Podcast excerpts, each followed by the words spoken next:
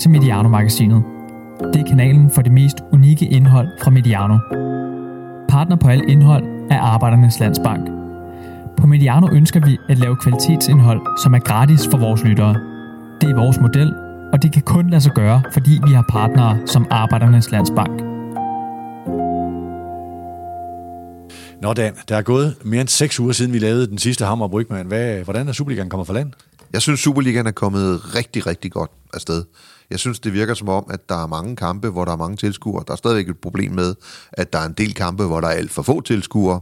Men det ved vi jo, vi er ved at løse med den nye struktur. Så det hæfter mig ikke så meget med i år. Jeg hæfter mig mere ved, at nogle af de øh, tunge klubber, tilskuermæssigt, øh, FC København, AGF, øh, tiltrækker rigtig mange øh, tilskuere, og det er et ekstremt sundhedstegn for Superligaen. Så kan man sige, at der er rigtig meget, der er som det plejer. Øh, top 2. Øh, på den internationale bane, øh, der er rigtig meget, der er som det plejer. Der er kun FC København, der spiller øh, europæisk puljespil. Øhm, og så øh, kan man også sige, der er vel en, øh, en enkelt klub, der nærmest har meldt sig ud af Superligaen, før den kom mm. i gang, nemlig Silkeborg.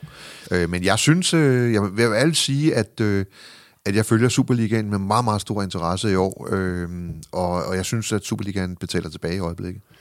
Hvis der er sådan en, øh, ikke sådan en helt normal ting, så er det måske AGF, der stikker lidt ud i den her Superliga. Hvad, hvad hæfter du dig ved ved det her? Vi har talt rigtig meget om klubben rent øh, strategisk. Jamen altså, jeg, jeg, jeg føler virkelig, at AGF er sådan en slags øh, markør for, hvordan Superligaen har det ofte. Så hvis øh, AGF de gør det godt, øh, så, så vil det være rigtig godt for Superligaen. Og, og det gør AGF jo i øjeblikket. Øh, man kan diskutere, hvor underholdende det er, når de spiller her til, fordi altså, de har jo den her solide øh, defensive base, som man skaber tophold øh, af eller på. Øhm, men men øh, mange mennesker i... Øh, øh, i skoven derovre. Øh, det, det er bare godt for, øh, for, for Superligaen. Og så øh, øh, er, det, er det rigtig godt, at vi får flere tophold, helt enkelt. Øh. Vi har jo i nogle af de her udsendelser plæderet lidt for at sige, at det vil være gunstigt, eller ikke i vores udsendelser, men nogle af de andre mediano-udsendelser plæderet for at sige, at hvis OB, OB, AGF, alle sammen enten er i top 6 eller i nærheden af det, så er det gunstigt for en tilskuerudvikling, for en interesseudvikling og for det samlede produkt. Og det er jo velvidende, at der er mange andre klubber, der synes, det er en frygtelig påstand. Men hvad, hvordan ser du på den? Det, det er ikke en frygtelig påstand, det er en kynisk påstand. Altså, mm. den, den, er, den, er jo, den er jo korrekt forstået sådan, at det rent faktisk er nemmere at få 5.000 flere tilskuere på Aarhus Stadion, når det går AGF godt, end at få 5.000 flere tilskuere til Hobros kampe. Mm. Altså, og det er jo et spørgsmål om demografi. Det er ikke et spørgsmål om, øh, at det ikke er enormt charmerende, når, når andre klubber stikker næsen frem. Øh, men det er godt for Superligaen, når der er mange mennesker på lægterne, og når de store byer gør det godt. Så er det jo den sidste, eller den sidste øh, af vores elskede udgave, den her Jørgen Klevin Cup med, øh, med, med, med 14 hold. Ja. Er det, bliver, bliver det med smerte, du tager afsked med den? Nej, øh, lige præcis 14 hold er jeg øh, meget, meget glad for, at vi kommer væk mm. fra. Ikke så meget, fordi det er 14 hold, men fordi det giver alt for mange kampe. Øh, den struktur, vi kommer til øh, i næste sæson, er den struktur, jeg har ønsket mig for Superligaen øh, de sidste 20 år. Og øh, jeg tror, det bliver rigtig, rigtig godt. Der er en enkelt lille sten i skoen. Øh, jeg tror, det var prisen for, at øh, man kunne få øh, 12 hold igennem øh, med første division. Og det er, at øh, der er to direkte nedrykkere ud af 12. Og det vil sige, at når vi kommer hen på, øh, når vi kommer hen i slutspillene, så er det to ud af seks. Øh, mm. Og det er en kolossal nedrykningsrisiko. Det er en høj procentdel. Ja, og der er jo en 5-6 hold, der ikke reelt kan gøre sig håb om at komme i top 6. Så de arbejder jo i virkeligheden i, et, øh, i en kontekst, hvor nedrykningsrisikoen reelt er 33 procent. Og det er voldsomt, og det kan godt få en indflydelse. Jeg havde gerne set, at man øh, spillede øh, om den, altså at nummer 11 skulle spille mod nummer øh, 2 i første division øh, i sådan en mm. playoff-kamp. Øh, men det er en meget lille sten i skoen. Stor kado til, at man rettede til så hurtigt fra øh, ledelsen, øh, lederne i, i Superligaen, da man så, at det blev for mange fodboldkampe øh, med, øh, med en 14-holdsliga. Øh, så, så jeg har jo været en stor kritiker af, hvad skete der egentlig i det rum, dengang man fandt mm. på den her struktur. Øh, så vil jeg så også vende tilbage og sige, at næsten de samme mennesker har så siddet i det samme rum og, og, og rettet tingene til til en struktur næste år, som bliver, som bliver gavnlig for dansk fodbold. Hvis nogle af vores lyttere vil dybt ned i det her med, hvad kan et sprogområde bære antal klubber og sammenlignet med andre lande, så er det, okay, jeg kan huske, hvad nummer det er. Det er en af de første Hammer Brygman, vi lavede. Der var der et meget, meget stort tema om det her. Jeg tror stadigvæk, der er også en 60 procent af vores lyttere, der ikke helt, helt ved, hvem ham der Klevin er, men det gør vi fra, fra, fra årgang 63. Ja. Vi skal da gennemføre sådan en lidt mere personlig udgave af Hammer og Brygman. Vi skal tale hjerne og hjerte. Hjertet først er handler om vores forhold til fodbold, vores passion og vores historie. Så hjernen, hvor vi går planken ud og forsøger at tegne, øh, eller så i anden halvdel kommer hjernen, hvor vi går planken ud og forsøger at tegne den perfekte fodboldklub, sådan strategisk. Jeg skal også lige sige, at vi sidder ikke i et af de kontorer, vi plejer nede omkring Dansk Kontor. Nu sidder vi i Royal Arena, men oppe i en loge, og der er ved at blive stillet op herinde i, øh, i arenaen til Brad Paisley, øh, som, øh, som spiller lørdag. Vi optager her fredag formiddag. Og øh, så kommer der John Mayer søndag. Så der kan være noget larm fra stole og scene, der er ved at blive rækket til. Jeg skal nok lige, øh, hvis det bliver alt for stemt, så tager vi lige en, en, en tryk på pauseknappen. Øh, det her med øh, passionen, Dan, det var din idé. Øh, prøv lige at forklare, hvorfor. Men jeg synes, det er vigtigt, når man øh, sidder og kloger sig på fodbold, øh, som vi jo gør, øh, og som jeg også gør i andre sammenhæng, at øh, også få demonstreret, at øh, også for os, som sidder og analyserer fodbold på et øh, strategisk og et økonomisk niveau, så er det jo passionen, der er afgørende for os. Øh, det er jo derfor, at, øh, at jeg beskæftiger mig med fodboldøkonomi og fodboldstrategi, øh, frem for for eksempel øh, økonomi i luftfartsbranchen eller et eller andet. Det er jo fordi, at øh, vi elsker den her sport. Øh, vi er afhængige af den her sport. Øh, og det øh, har vi jo selvfølgelig et, øh, et behov for at vise omverdenen. Øh, også for, at omverdenen kan få en forståelse for, øh, hvorfor det øh, er endt med, at vi interesserer os for fodbold, øh, også strategisk og økonomisk. Det hele pumper ud fra hjertet. Øh, vi har så valgt øh, en udsendelsesrække, hvor vi også forsøger at bruge hovedet lidt. Og det er så også øh, to dage før, at Fremad Amager spiller i Nykøbing, øh, vi, optager, vi optager her, for lige at tage, tage hul på den første. Ja, det er en barsk søndag, ikke? Jeg har, øh, jeg har John Mayer i en udsolgt, øh, hvad hedder det, øh, Royal Arena søndag aften, og så er der jo øh, Brøndby FCK, øh, 10 minutters kørsel herfra, og så er der samtidig øh, Fremad Amager, eller Nykøbing FC Fremad Amager, som er jo en, lidt over en times kørsel derfra. Og jeg har så valgt øh, at gå Superliga-vejen den her sådan, øh, gang. Hvornår spiller Leeds den her weekend? Ja, den har jeg faktisk ikke fået opdateret på. Jeg så, vi vandt her forleden dag, øh, men jeg har faktisk ikke uh, tur at kigge på, hvornår de spiller, og, og om de givet fald var på tv. Lad os lige prøve at kigge på... Øh lige noget, noget andet aktuelt, som, øh, som, øh, som slog mig i, i forbindelse med timing på den her udsendelse. FC København spillede i, øh, i Malmø i går øh, i, øh, i Europa League, og øh, jeg vil godt lige prøve at vente der med, hvor meget sådan noget fylder. Nu har der været den her masse drilleri mellem fansene, og øh, FCK's fans har haft rigtig travlt med, hvor travlt Malmøs fans har haft med dem, og det kun var den vej, den, den, øh, den pegede med mindre værd og så videre. Men det her med at være størst i Danmark eller være størst i Norden. Der har været tidligere med Rosenborg, så har der været med Malmø, og det må også have fyldt et eller andet i din tid i forhold til en positionering. Betyder den slags noget? Ikke i dagligdagen. Det synes det jeg det? faktisk ikke. Øh, det, der er jo ikke. Det er jo kun os, der bor heroppe, som afgrænser Norden som noget interessant, eller Skandinavien som noget interessant. Øh, det betød noget, da vi trak Rosenborg i Champions League-kvalifikation. Mm. Ingen tvivl om det. Øh, og det betød noget i går, øh, i forhold til Malmø. Men det er ikke noget, man går og måler sig på til daglig. Vi spiller jo ikke et nordisk mesterskab. Øh, vi havde Royal League engang, øh, og der fik vi jo sat nogle ting på plads øh, fra den side.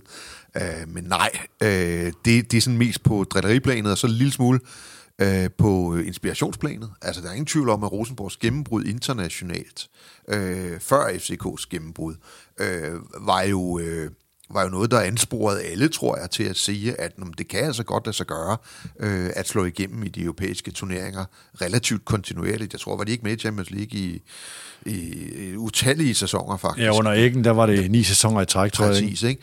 Øhm, og så er jeg jo Og det så var en gammel. position, altså med at sige, Ja, det var, det var en suveræn position, og det sigtede vi også efter i FC mm. København, men det var ikke sådan, altså, hvordan måler man det? det vi havde jo nok haft de samme målsætninger. Øh, nu er jeg jo også så gammel, så jeg kan huske, at Malmø FF øh, jo rent faktisk øh, kom i finalen i Europa-koppen, øh, hvor Trevor Francis øh, jo øh, for Nottingham Forest, øh, hvad hedder det, øh, forhindrede dem i at vinde.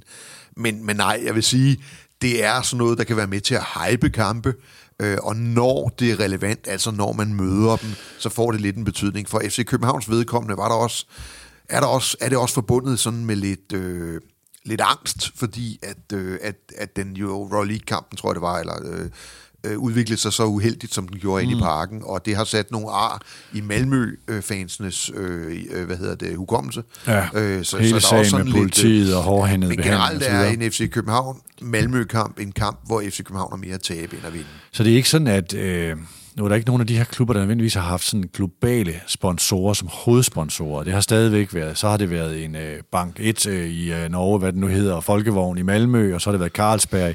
Det er ikke sådan, at hvem positionerer sig til at blive den første klub, der får et globalt sponsorat på 50 millioner kroner, eller den størrelsesorden, Ej. eller på spillersiden. Hvem kan- vi tiltrække Markus Albæk, Linderoth og Grønkær, den der slags? Øh, Nej, det tror hjem? jeg, der, der, der kigger spillerne specifikt på, hvordan er situationen på nuværende Lige nu. Ja. ja. altså, og øh, hvis det er Malmø, der kvalificerer sig fem gange i træk til Champions League og Europa League og sådan noget, så er de attraktive på den parameter. Nu er det sådan, at det er FC København, der har kvalificeret sig er det 12 ud af 13 gange, eller 13 ud af 14 gange. Mm. Øh, og der betyder det selvfølgelig noget, men det er jo ikke sådan, at man kun er i konkurrence om en spiller med nordiske klubber. Det kan jo lige så vel være en anden Bundesliga-klub, eller, eller øh, Red, øh, øh, hvad hedder det, øh, Red Bulls øh, Salzburg eller andre. Så, så det er... Øh, der er selvfølgelig det her med at vende hjem til Skandinavien. Altså, jeg vil bare sige, hvis du for eksempel er født i Østersund, øh, så er der altså langt fra København til mm. Østersund. Ikke? Der er det faktisk øh, tættere på at bo i Paris nærmest. Ikke? Øh, så, så øh, nej, jeg vil sige, øh, det er noget medieskabt, det der sådan, øh, det det? nordiske hysteri. Ja. Fordi at, altså, i, i, i din periode i direktionen, altså, der var der sådan en, jamen, hvis Markus Albæk kom og skulle have den der mellemlanding, inden han kom helt hjem, så var FCK så international, så det var bedre end at tage hjem til Sverige. Øh, sådan en dimension kunne der være. Ja, der, der har været flere og- forskellige og man kan, spillere. Man kan sige, i nyere tid, det, det tror jeg, der er lidt om. Altså, men, men det er den enkelte spillers private situation, der er mere afgørende end noget som helst andet. Du kan se, Rosenberg var, øh, valgte at tage hjem til Malmø. Han ja. kunne jo sagtens have været FCK-spiller. Øh, du kan se, hvad hedder han... Øh, øh, er det ikke Grandqvist, øh, der hopper mm. hjem til Helsingborg og spiller den næstbedste række. Ikke? Øh, han kunne også godt have landet i FC København. Øh, men, men, Ja, Albæk er men, måske ikke det rigtige eksempel. Melberg var måske virkelig. Nu blev det ikke en lykkelig case, men, men det var virkelig et, et, et eksempel, hvor man siger, at det, er sådan, det smager da lidt af fisk. Ja, ja, og Linderoth, men han kom jo ud igen. Mm, altså, så, netop. så, men det, det er da klart, at, at, at, at det føles mere hjemme for en svensker at spille i København, end det gør at spille i Frankfurt, for eksempel. Så, så der er selvfølgelig et element af det. Øhm, men, men det er ikke, altså det er en, det, det er en mm. specifik overvejelse for den enkelte spiller hver gang. Lige en, øh, en anden ting, som også er sket siden vi, vi optog sidst, det er det her Niklas Bentner, som... Øh, øh, jeg kan godt tænke mig lige, at, at, at, at du lige filtrerede det her i forhold til mange af de myter, der er omkring det. Jamen, øh, ikke som en, altså, vi skal ned i økonomien, men, men det her med jamen, trøjesal og omsætning på fænomenet, og så stor opmærksomhed på sociale medier, og Cirkus Bentner kommer til byen, når han skal debutere i Hobro og så videre. Hvad er der egentlig i det her? Jamen, men, men, men hypen er jo rigtig. Mm. Altså, øh, øh, den, den var der. Den øh, solgte flere billetter i Hobro, den har solgt flere billetter i øh, parken, og den har nok også solgt nogle trøjer. Øh, jeg tror også, at den der med, at trøjerne blev udsolgt, mm. øh, handlede mere om, hvor mange der var på lager, øh, end hvor mange der reelt blev solgt. Øh, men, men, men, men man kan jo ikke benægte, at der har været en Bentner-hype, altså, øh, og at det har haft en betydning. Det er faktisk interessant at se, at den har været så positiv. Altså, mm. fordi øh, altså, alle har jo jagtet, i medierne har Bentner jo været, øh, hvad hedder det, øh, frit vildt øh, i mange, mange år. Og lige pludselig øh, bliver han øh, med positivt foretegn enormt interessant i en anden kontekst. Sportsligt? Øh, og det, det, øh, ja, sportsligt. Der er jo ikke nogen sportslig berettelse mm. i forhold til, øh, at, at hvis man kigger på, når man har hentet en grønkær hjem fra, fra Stuttgart, øh, som stadigvæk var på det højeste i sin karriere, eller nogle af de svenskere, du nævnte før, eller en Brian Laudrup i sin tid, så må man jo sige, her henter man jo en spiller, hvis stats, altså hvis vi lige trækker vejret stille og roligt, Øh, hvis man nu erstattede efternavnet med Hansen for eksempel, og så kiggede på hans stats, så berettiger det jo på ingen som helst måde de forventninger, der er knyttet til øh, det her. Øh, så det, det er jo interessant at se, øh, at metaproduktet i fodbold, mm. altså ikke den konkrete fodboldspiller Niklas Bentner, men fænomenet Lord 52, eller hvad det nu er, du kalder ham, eller hvad man kalder ham, øh, at, at det kan blive så meget større end selve kernen, nemlig fodboldspilleren. Mm. De sidste syv et halvt år, øh, mener jeg, at Bentner har scoret øh, på klubholdene omkring 29 mål. Her er de 24 lavet i, for, for, øh, for Rosenborg i en enkelt sæson. Øh, altså, vi taler om en spiller, hvor det er uendeligt lang tid siden, at han har været på et niveau, der skulle indikere, at han ville blive en forstærkning for FC København. Ikke? Hvis du har siddet i direktionen og øh, kigget på en strategi, hvor der står, at man skal være et mediehus, øh, og du kan se over på øh, salgschefen siger, at hvis vores partner kan bruge Bentner, så er det også stadigvæk positivt. Så længe han ikke tæver taxaerne, så, øh, så kan vi bruge ham, og han skaber en større rækkevidde på det, vi slår op på YouTube og sociale medier, og også i nogle gange i kommersiel sammenhæng. Ståle siger så, jamen okay, der var det i økonomien, han er ikke nær så dyr, vi skal bare fylde et hul, og det passer sådan set godt, og han virker motiveret nu. Vi tager den her ind til nytår, og så øh, ser vi, hvad der kommer ud af det. Ikke? Vil du så have sagt, øh, for himmels skyld, ja? Øh, det vil jeg under ingen omstændighed have sagt. Øh, vil jeg have stillet mig i vejen, øh, nu i FC København, da jeg var der, så var det ikke en position, jeg havde, selvom jeg var administrerende direktør, så kunne jeg ikke stille mig i vejen for, at der kom spillere ind.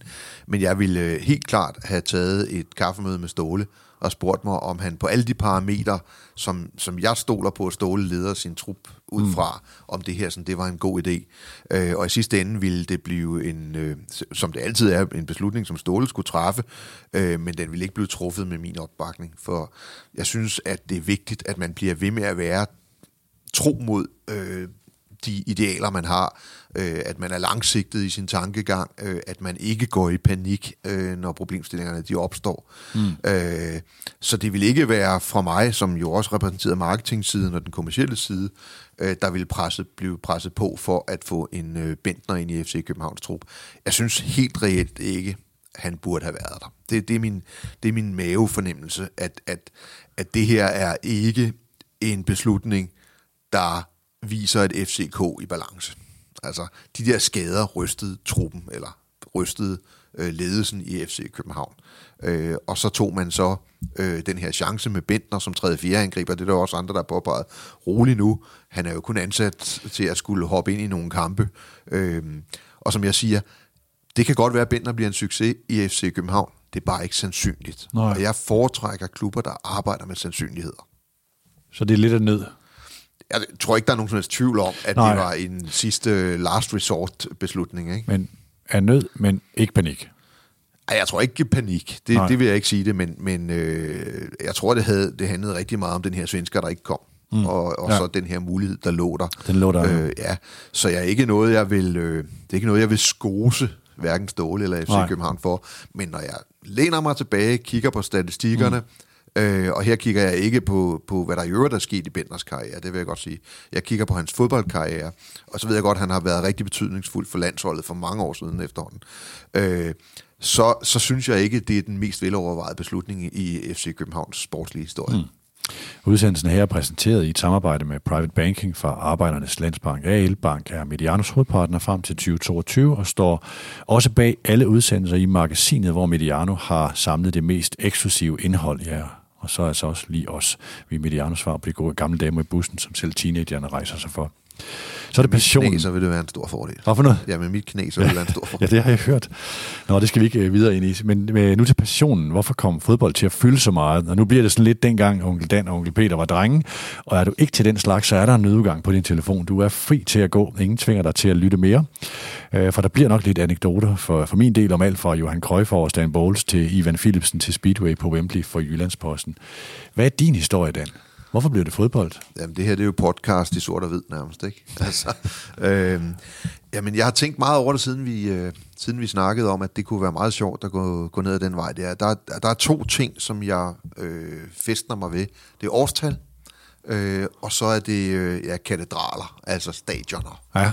Øh, det, det, det er der, hvor jeg sådan ligesom kan, kan, kan sådan slå ned og ligesom sige, det bliver selvfølgelig til kampe i den sidste ende, øh, men, men jeg har kigget på det med det udgangspunkt, og, øh, og vi snakkede lige inden vi tændte for mikrofonerne om den der 10-års alder. Ja. Øh, og, og det gælder også for mig. Altså, jeg ved godt, jeg var fodboldfan, før jeg blev 10 år. Jeg spillede nede i gården, jeg fulgte med. Jeg tror også, at jeg øh, via tv, altså tipslørdag, øh, havde fået en veneration for Leeds, øh, inden jeg blev 10 år. Men den var ikke, det er ikke sådan noget, jeg kan huske. Jeg kan ikke huske, at jeg i 71 så den og den kamp. Øh, det er noget rekonstruktion efterfølgende. Okay. Noget YouTube formentlig. Øh, jeg er meget bevidst om, at jeg kan huske noget fra 74 og frem efter. Det er sådan et, et nøgleår for mig. Øh, af mange forskellige årsager. Jeg ved, jeg var fremadfan inden, men jeg var ikke udøvende fremadfan. Øh, og jeg var fremadfan, øh, fordi, og det kan jeg dokumentere, at hjemme i gården, jeg boede i det, der hedder øh, Hørgården, som er øh, øh, den nordlige del af urbanplanen, så at sige. Øh, lige over for, hvor Danmarks Radio ligger i dag.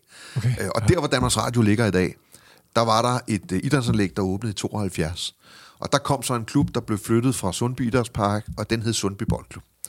Og Amager Fælledvej, som, skil, som, som ligger imellem Hørgården mm. og de her sådan, baner, øh, der blev bygget en bro, en god bro, øh, gangbro hedder det vel, øh, henover. Øh, og øh, jeg valgte ikke at starte i Sundby Boldklub, øh, fordi at mine venner spillede i Fremad Amager. Jeg spillede ikke i Fremad Amager, fordi mine forældre synes Englandsvejen var for befærdet. Og man skal ikke krydse Englandsvejen for at komme fra Hørgården til, øh, hvad hedder det, Sundby Park. Så, så jeg ville dels jo gerne spille sammen med mine venner nede fra gården, hvis forældre var måske var sådan, øh, lidt mere modige på deres børns vegne, end mine forældre var.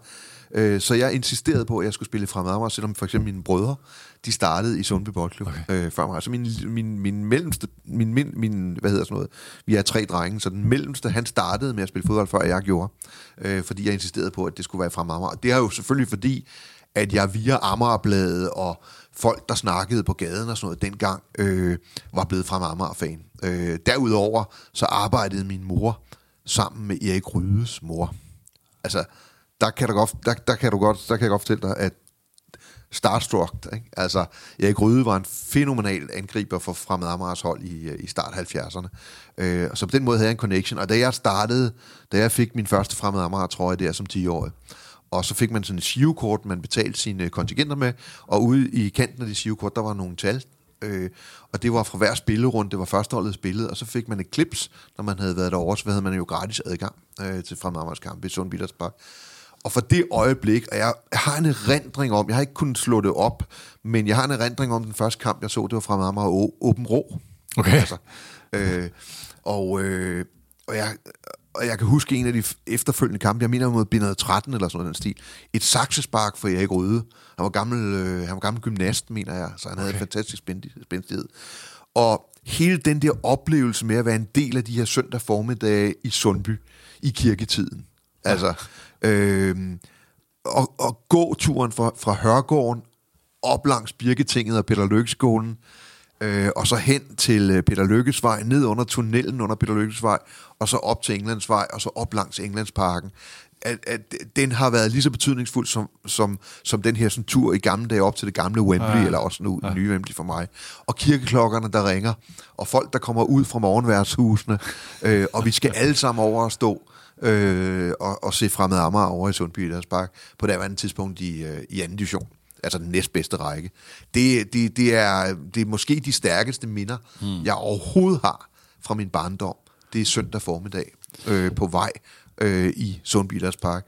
Det der med at sidde og holde vejret, når modstanderne øh, havde bolden uden for feltet, øh, og lagde den ind i vores felt, og Ole Drop Larsen, han måske, måske ikke fik fat i den. Ikke? Altså, det, det sidder så dybt i mig, Øh, og, og som tiden er gået, er det blevet klenodie, som jeg øh, sætter enormt meget pris på at have været med til det. Ikke? Ja, nu tror jeg, Morten Pape, han er lidt yngre end os. Øh, der ligger en beskrivelse, eller der ligger en, øh, en, øh, en udsendelse, hvis man søger på Morten Pape og Fremad Amager og Urbanplanen og så videre, som Sture Sandø, min kollega, lavede, hvor de gik med sådan nogle headset rundt herude, eller, herude ikke? Og, og den der beskrivelse af blandt andet fra Urbanplan og Sundby Idrætspark, og der og ind i skolen og ned til stadion og så videre, mens man går der, er faktisk ret stærk, fordi Morten Pape er jo, forfatter, og øh, altså kan det der beskrivende, øh, som, som, som er meget stærkt. Øh, jeg vil sige, min, min, øh, min jeg, jeg, jeg kan datorerne ret klart, eller, eller det kunne jeg ikke, men nu slog jeg dem op i forbindelse med, at vi skulle tale om det her, og det var der, det der, du nævner det her med 10 år, det kom ind. Jeg havde sådan nogle kampe, jeg vil, jeg vil komme ind på dem her om lidt, men den ene var øh, Queen's Park Rangers mod Coventry, en, øh, en øh, kamp i, øh, i tipslørdag, øh, som er den 10. november 1973, og jeg er fra september 73, så jeg var lige blevet 10 år. Jeg lagde så et screendump op fra det her på, øh, på sociale medier Twitter og spurgte, hvor var din første oplevelse og sådan noget. Ikke? Og der kom rigtig mange reaktioner, og tusind tak for dem. Det, det, det der var næsten en entydig rød tråd, var 10 år. Altså, nogle var 6, 7, 9 år, øh, nogle var 11 år, men det er lige omkring de der 10 år, hvor det åbne vindue er, hvor du får den der kamp, hvor sluserne, øh, eller sluserne er åbne, og du tager de der ting ind. Altså her for mit vedkommende var det sådan en Queen's Park Rangers i de her stribede trøjer med et fantastisk hold med, øh, det var primært Stan Bowles, øh, som jeg lagde mærke til, Ben Jerry Francis, Don Givens, øh, David Thomas, øh, Phil Parks, øh, øh, altså sp- spiller også på det her hold. Det er Terry Venable, scorer det første mål øh, i den her ikke? Øh, kamp på Coventry, hvor de spiller. Der er sådan en vip over en forsvarsmur, som jeg kan huske. Øh, nu kan jeg ikke huske, hvem der vipper den, men jeg mener det er frem til Stan Bowles, sådan en øh, lidt Michael Laudrup øh, i Frankrig 98-agtigt, ikke? Øh, sådan helt intuitivt. Det er også sådan helt åben under polyper i, øh, i, i stuegulvet hjemme på, hjemme hos mor Brygman i Nørres Sundby, hvor hun stadigvæk ser øh, sin André Rieu-udsendelser i den samme stue, med næsten det samme gulvtæppe, ikke? Øhm, så han havde en kamp, som øh, var virkelig mærkelig. Det var Dynamo Kiev mod øh, Fer, øh, øh, Ferencvaros, som er en øh, pokalvindernes Europacup i 74. Øh, 13. maj nej, 13. maj 75, det er sæsonen 74-75, hvor Lubanovski er træner, og det er Oleg Blokhin, er dominerende på det her hold. Og det var sådan en, jeg havde i mellemtiden også haft øh, selvfølgelig VM øh, 74, og øh, det her Rinus Michels hold, og Johan Cruyff, Johan Neskens, der scorede på straffesparket i starten. Øh, det var sådan virkelig en skældsættende oplevelse, og jeg anede ingenting om taktik, og var ikke fascineret af totalfodbold som stil.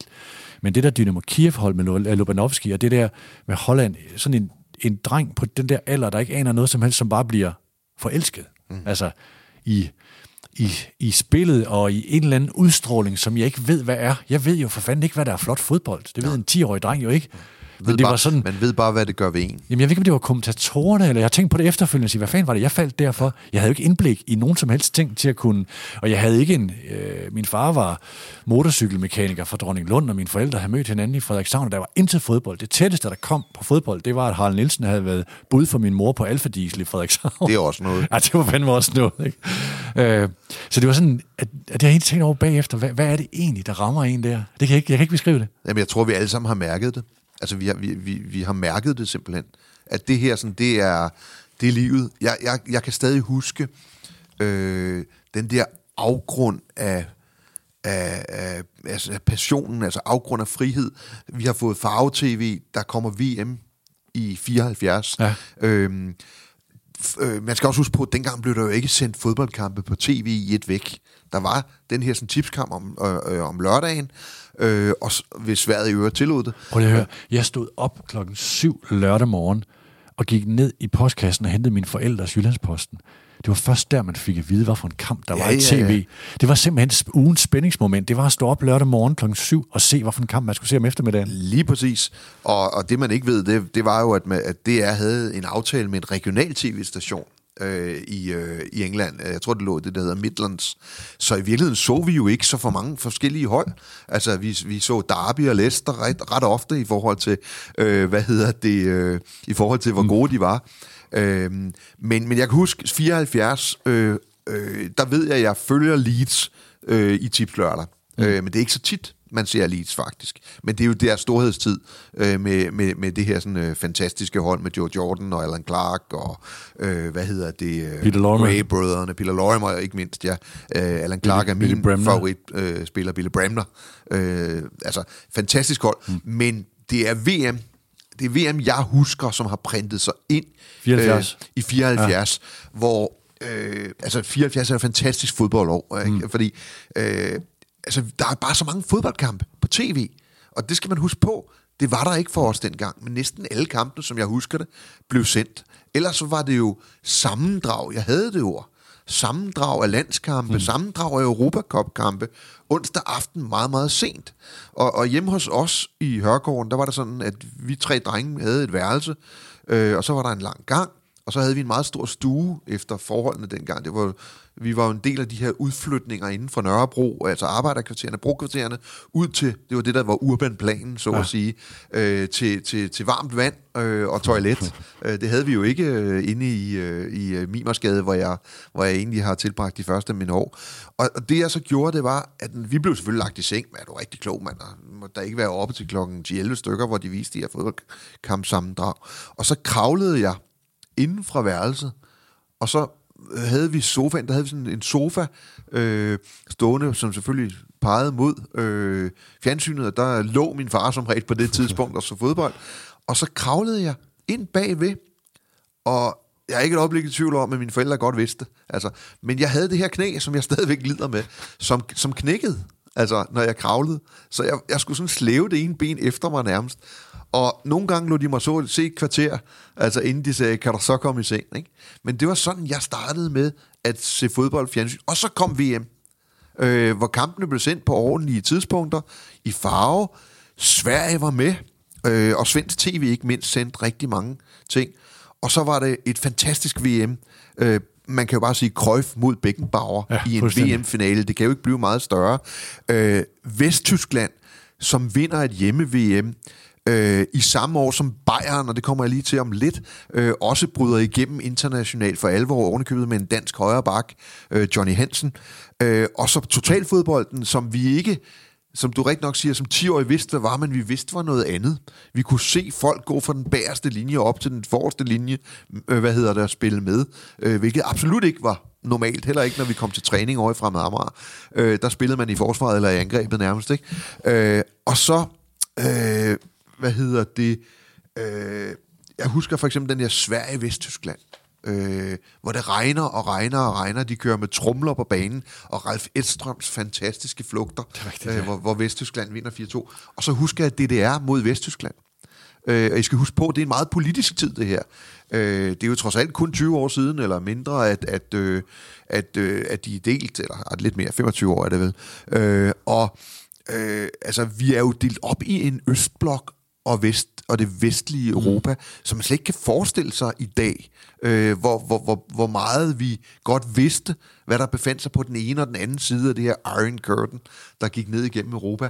Og så vinder, øh, hvad var det, hans bare var så? Var det ikke dernede ham, der scorede for DDR i 1-0 sejren over Vesttyskland?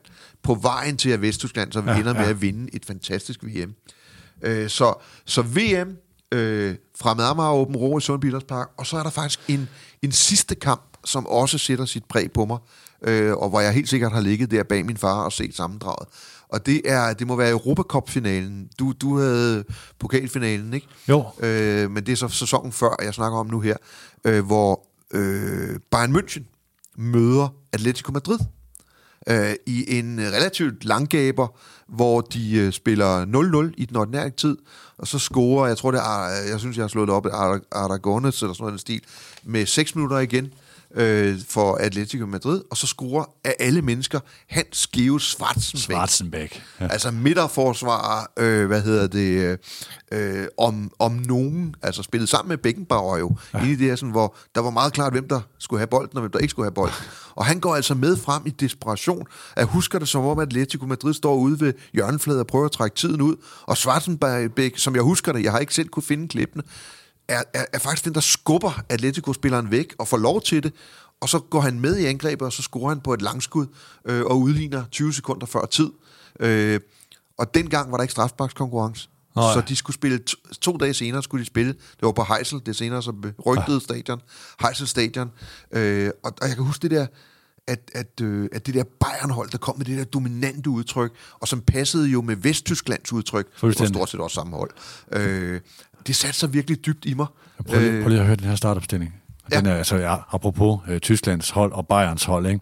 det er Sepp Meier, Bertie Fuchs, Hans Georg Schwarzenbeck, Uli Hønes, Paul Breitner, Rainer Bonhoff, øh, Frans Beckenbauer, Wolfgang Overath, Gert Müller, Bernd Hølsenbein og Jürgen øh, Grabowski. Og så er de sikkert Günther Næster siddende på bænken, ikke? Jo, det vil, det vil jeg tro. Nu har jeg ikke gang øh, udskiftningerne her. Øh, det er jo Breitner og Gert Müller, der sko, øh, scorer, scorer målene efter Neskens har, ja. har bragt Holland foran. Det er en fantastisk startopstilling. Og den, den startopstilling øh, er jo, øh, jeg tror det er syv eller otte mand, der får Bayern, ikke? Og det der er jo sjovt, er jo, at Bertie Fuchs spiller for Borussia Mönchengladbach. Ja, øh, og det er jo Johnny Hansen, der spiller øh, for Bayern München ja. øh, på den plads. Øh, en, af de, øh, en af de mest oversete danskere i international fodbold, som jo spiller på det her sådan fantastiske Bayern-hold, der går videre og vinder tre øh, Europacup, øh, hvad hedder det, Europacup-mesterskaber i træk, lige efter Ajax har gjort det samme. Så derfor er der jo også noget med Cruyff og Beckenbauer, ja, og øh, der er, altså, det er jo, det er jo Ali Fraser. Det, det er på det niveau, vi snakker om øh, fodboldmæssigt. Prøv, ikke? prøv lige at høre nogle af, nogle af Hollands navne. Nu tager jeg ikke hele startopstillingen, men der, er, der er Jan Jongblod på, øh, på mål. Som, der ikke, er, som, der er Rut, som slet ikke havde niveau. Altså. der er Ruth Krohl i forsvar, der, ja. der er Rob Rinsenbrink, Ari Harne, Wim van, øh, Wim van Hanegem, øh, Wim Jansen, Johan Neskens, Johan Cruyff og Johnny Rep og René van der Kerkhoff kommer ind. Altså også et fantastisk hold. Ja, kan det, og Neskens blev kendt for sin strafbark, blandt andet også i finalen, øh, fordi han jo bare trykkede til den. Ja, fuldstændig. Nogen sagde, at han gjorde det med lukkede øjne. Det, det var en ren Søren Lerby, det der. Ja. Jeg havde jo, øh, altså det her jo, altså i forhold til at blive forelsket, der var jo ikke analyser, der var ikke spillets udvikling, som vi har i fodbolddebatten i dag. Det er det, jeg sådan undrer mig over at sige, det var jo ren refererende kommentering, og ja. det var transmissioner af kampe. Så var der aviserne, som også var forholdsvis refererende. Jeg kan huske, øh, det var primært, jeg havde en bror, der var 4-5 år ældre end mig, som, som var den, der startede med at spille fodbold, og han havde klistermærkerne på sit værelse, på døren og sådan noget, på skabene og sådan noget. Jeg havde også klistermærker. Øh, jeg kan huske, jeg havde øh, jeg havde Ralf Edstrøm med klistermærke af ham hængende på værelset. Jeg havde selvfølgelig Johan Cruyff og Neskens var dem, der var mine idoler, altså mine egentlige idoler, som jeg havde meget på, øh, på værelset. Kan du huske, hvilken svensk klub øh, Edstrøm kom fra? Fantastisk klub i øvrigt. De ja. havde et angreb, jeg mener, det bestod af Roland Sandberg og, og ja. Ralf Edstrøm på et tidspunkt, inden de kom til udlandet. Er det IFK, eller? Og Widerberg. Er det rigtigt? Ja. Ah, sjovt. Ja. Men det var sådan, og hvor, hvor kom egentlig den der Altså, hvem var det, der, der, der gjorde dem her til idoler, og hvordan kom det fra? Jeg havde, altså mediebilledet, og det her det bliver jo rigtig meget sort som du sagde før, ikke? Øh, jeg havde i, altså sådan i forhold til professionelle øh, forbilleder og sådan noget, det var som sagt Jyllandsposten, som mine forældre holdt der hjemme i, hjemme i Nørre Sundby, øh, ud over, ud over Aalborg Stifttidene.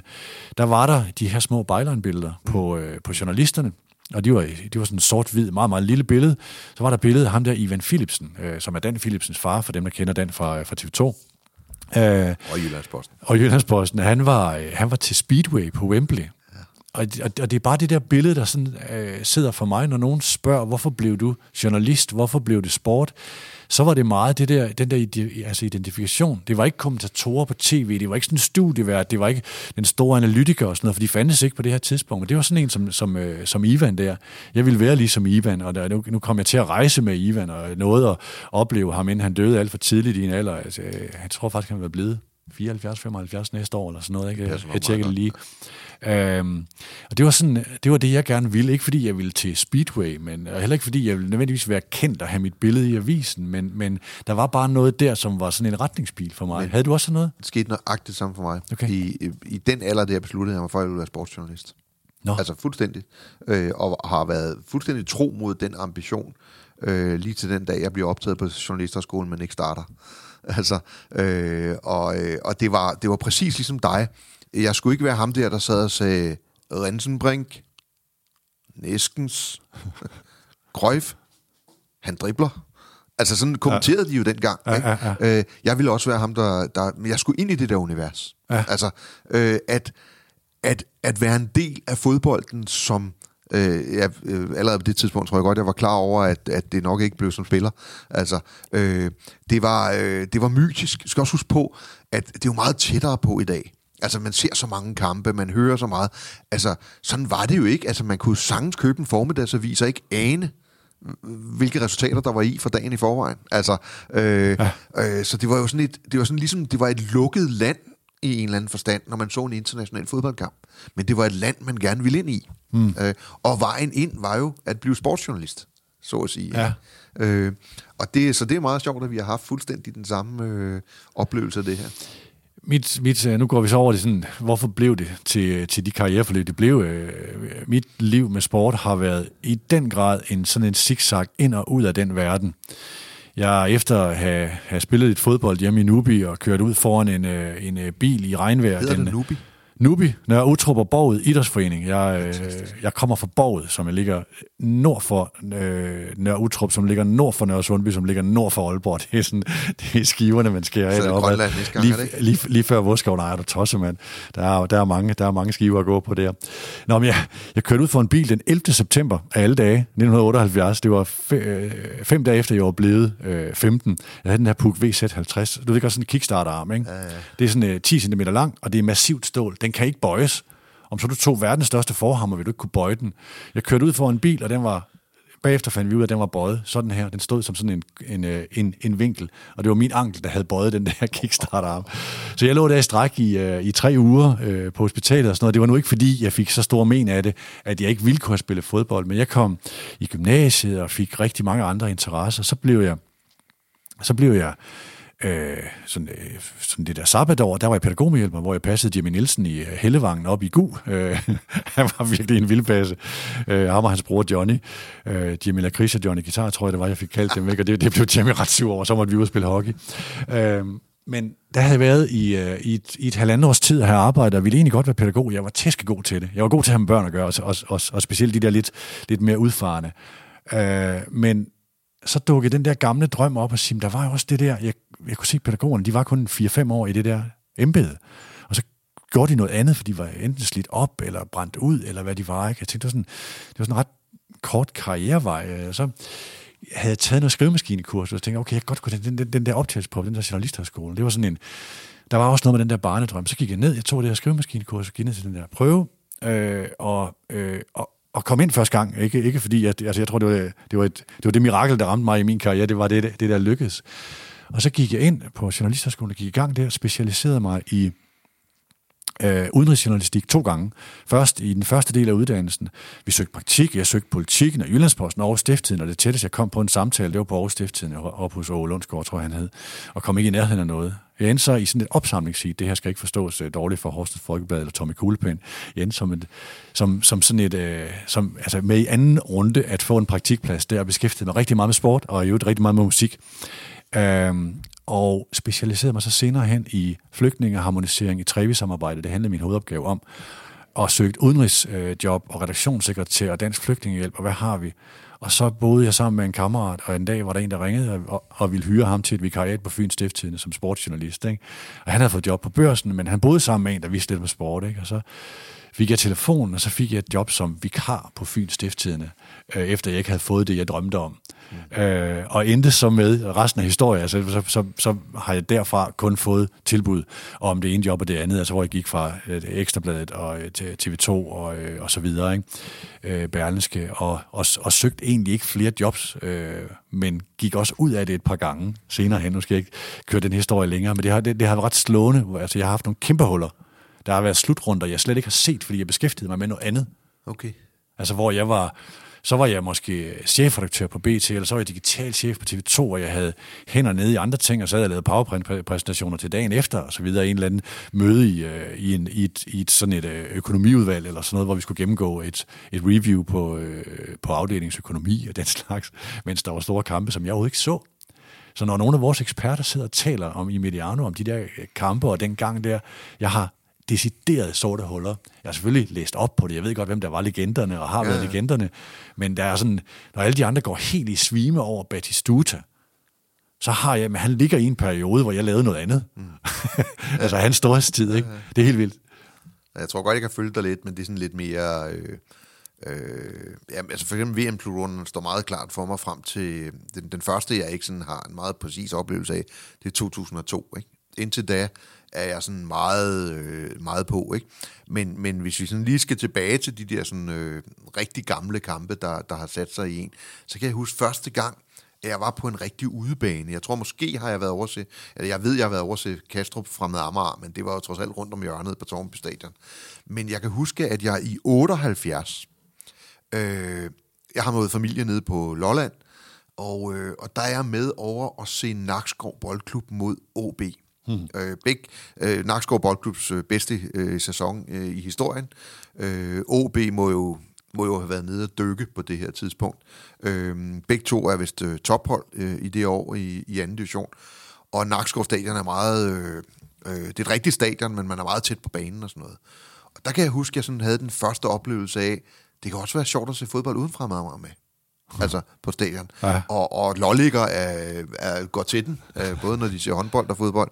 Øh, og, og det var en meget stor oplevelse for mig at sidde der med min, øh, med min fætter øh, og, øh, og, og se den her sådan kamp øh, med to hold, som jeg jo ikke havde sådan særligt meget øh, relation til. Men selve oplevelsen med at være på et stadion, ikke? Så øh, i øvrigt, øh, nu er du QBR-fan, den første engelske kamp, jeg så, var faktisk på Loftus Road. Jeg desværre glemt, hvem det var, de mødte, men det må have været i januar øh, 1980, øh, hvor vi var på, øh, det var på, på 10. klasses tur til, øh, øh, til London, og der tog jeg og min øh, kammerat øh, som de eneste øh, ud og så en kamp der. Og det, jeg kan huske, og som står meget, meget stærkt, og som jeg stadigvæk er til ramme af, når jeg er i England og fodbold, det er den her duft af stegte løg uden for stadion. Okay. Hvor de står med de der forfærdelige ja, ja, ja. hotdogs og, og, og steger de her sådan løg. Øh, og den der, den der sådan, øh, duft, hvad jeg næsten kalde det, det er stadigvæk forbundet for mig med engelsk fodbold. De kan altså, suge noget fedt stof, de løg der. Øh, lange gåture fra, fra den nærmeste, øh, hvad hedder det, øh, underground, ikke? Øh, så, øh, så det er selvfølgelig også markant. Og så, er det, så handler det jo fra 80'erne af for mig rigtig meget om landshold. Altså, jeg skal lige sige, jeg, øh, i, i 75 spiller Frank Andersen og Søren Lerby jo i Fremad Amager. Ja. Det er også en, en meget stor sæson for mig. De er rykket op i den der 74 sæson, vi lige snakkede om. Øh, sammen med Vandløse, som jo havde mm. fantastisk øh, 70'er hold øh, Bo Strøm og, øh, hvad hedder de, Rosander, Jacob, Jacob Rosander. og Petersen-brødrene. Ja. Øh, fantastisk hold, Bjørn Mauritsen. Jeg har en øh, nabo, der spiller golf sammen med en af Petersen-brødrene. Ja, de vinder en pokalfinale, ikke? Jeg tror jeg, over OB. Ja. En fantastisk kamp, 5-2 eller 3 eller sådan noget. Øh, I øvrigt med Christian Have, den senere trommeslager i Mabel, øh, på bænken. Okay. det, er ret, øh, det er ret morsomt, ja. Øh, men men der, det, det er selvfølgelig en enorm oplevelse, det der sådan halve år, Søren Lerby også spiller på holdet, og hvor de redder sig i første division øh, fra Marmar. Men, men for 80'erne begynder det at handle om landsholdet. Øh, det skyldes øh, mange ting, men alle i Danmark i 80'erne, der var fodboldinteresseret, øh, blev jo ramt af, af, af baksillen, ikke? efter Piontek ja, ja. kom til. Og jeg husker meget, meget tydeligt, at jeg sådan, nu er vi jo begge to også Bruce Springsteen-fans, og det der gamle land, der er jo citat med, jeg har set fremtiden, den mm. hedder Bruce Springsteen. Sådan havde jeg det, da jeg stod i 81 og så Danmark mod Italien. Øh, de senere verdensmester jo. Øh, 3-1. 3-1. Ja. Øh, der følte jeg, at jeg havde set fremtiden. Øh, og, ja. Altså, den hed landsholdet, ikke? Øh, og... Øh, øh, hvad hedder det, og, og jeg, jeg kom helt fast i Københavns Idrætspark, som den jo hed, eller parken, øh, til, til landsholdets kampe. Øh, dengang var det sådan mit andet hjem, for jeg så også KB's kampe, og der var masser af andre, der også spillede. Jeg kan huske, jeg har set B93 mod Dynamo Dresden, tror jeg faktisk, øh, derinde. Så jeg kom okay. virkelig meget i, i, i, i parken. Så det blev jo først Sundbytters Park, og så øh, blev det parken. Øh, og så i 81, eller er vi også med, øh, med skolen i London, øh, gymnasiet. Og der tager jeg ud og ser øh, en engelsk landskamp, faktisk. England mod Nordirland, de havde sådan en inter-britisk turnering, ja. øh, hvor England øh, vinder 4-0. Det er blandt andet Brian Robson, der scorer i første minut, og Kevin Keegan er med. Øh, og der bliver Wembley jo, altså Wembley skal man huske på, at det var øh, for os, der fulgte med i fodbold. Ikke kun fordi Ole Olsen vandt i Speedway der i midten af 70'erne, men, men alle fodboldfans, der var de der to tårne og FA Cup-finalen, og altså det var uopnåeligt ja. at skulle derud en onsdag aften og se en fodboldkamp. Øh, og selv tage med underground derud og alle de der sådan ting, og så gå op af det der sådan øh, tår, eller hvad hedder lang vej op mod de to tårne. At jeg var jeg lyver ikke, når jeg siger, at jeg var tæt på at græde. Mm. Altså som, som, hvad har jeg været der? Der har jeg været 17-18 år, ikke? Ja. 16-17 år. Øh, og gå det der og se den her kamp. Men det er jo helt, det gamle Wembley var jo håbløst. Man var jo sindssygt langt fra banen. Altså, ja. øh, men bare det at være der. Så, så, så nu er det, nu taler vi så Sundby Park, Københavns Idrætspark og Wembley som, som mine tre katedraler. Der kommer en enkelt en senere, øh, eller, eller du kan sige, der er en anden, og det er jo tv-stuen. Altså, det er jo sådan, ja. man så fodbold. Så de tre stadioner er sådan markører for mine største oplevelser.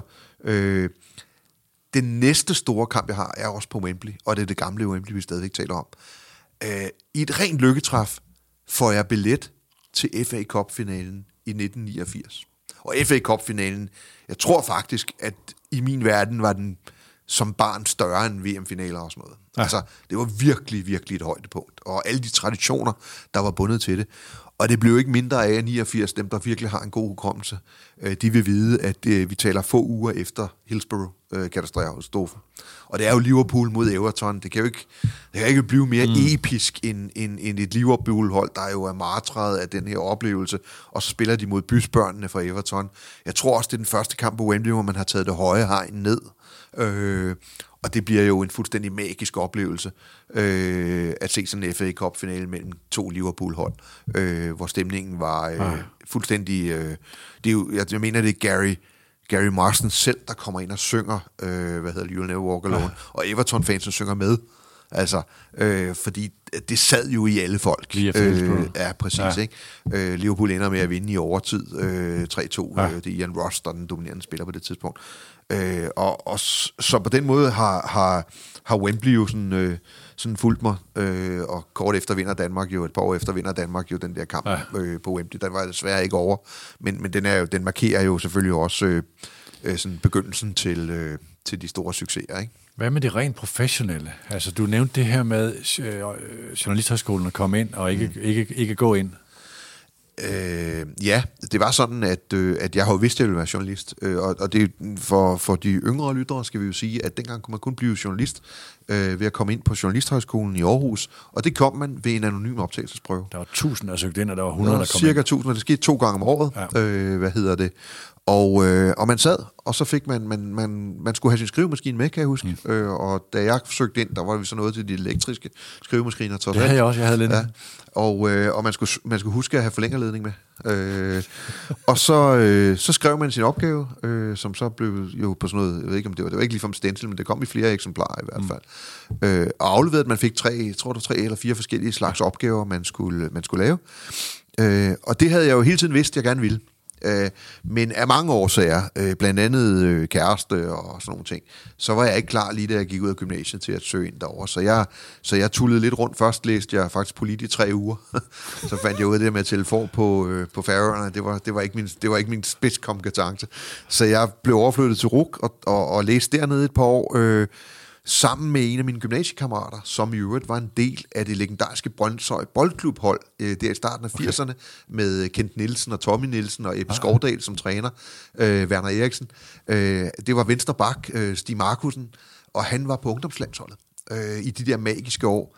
Øh, og øh, og det, dengang der rejste ungdomslandsholdet med øh, herrelandsholdet, eller A-landsholdet, og de spillede altid tirsdag aften mod de samme modstandere, som, som, som herrelandsholdet spillede onsdag aften øh, mod.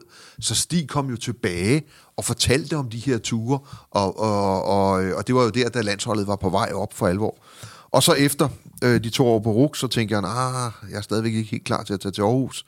Og så læste dansk, for det synes jeg var relevant øh, i forhold til, til at søge ind. Og så endelig i vinteren 87 øh, går jeg så til optagelsesprøve ude på øh, eller Blågårds Seminarium, eller sådan, tror jeg, ude, okay. ude i nærheden af TV-byen i hvert fald. Nej, så er det ikke Blågård, jeg kan ikke huske, hvad det hedder derude.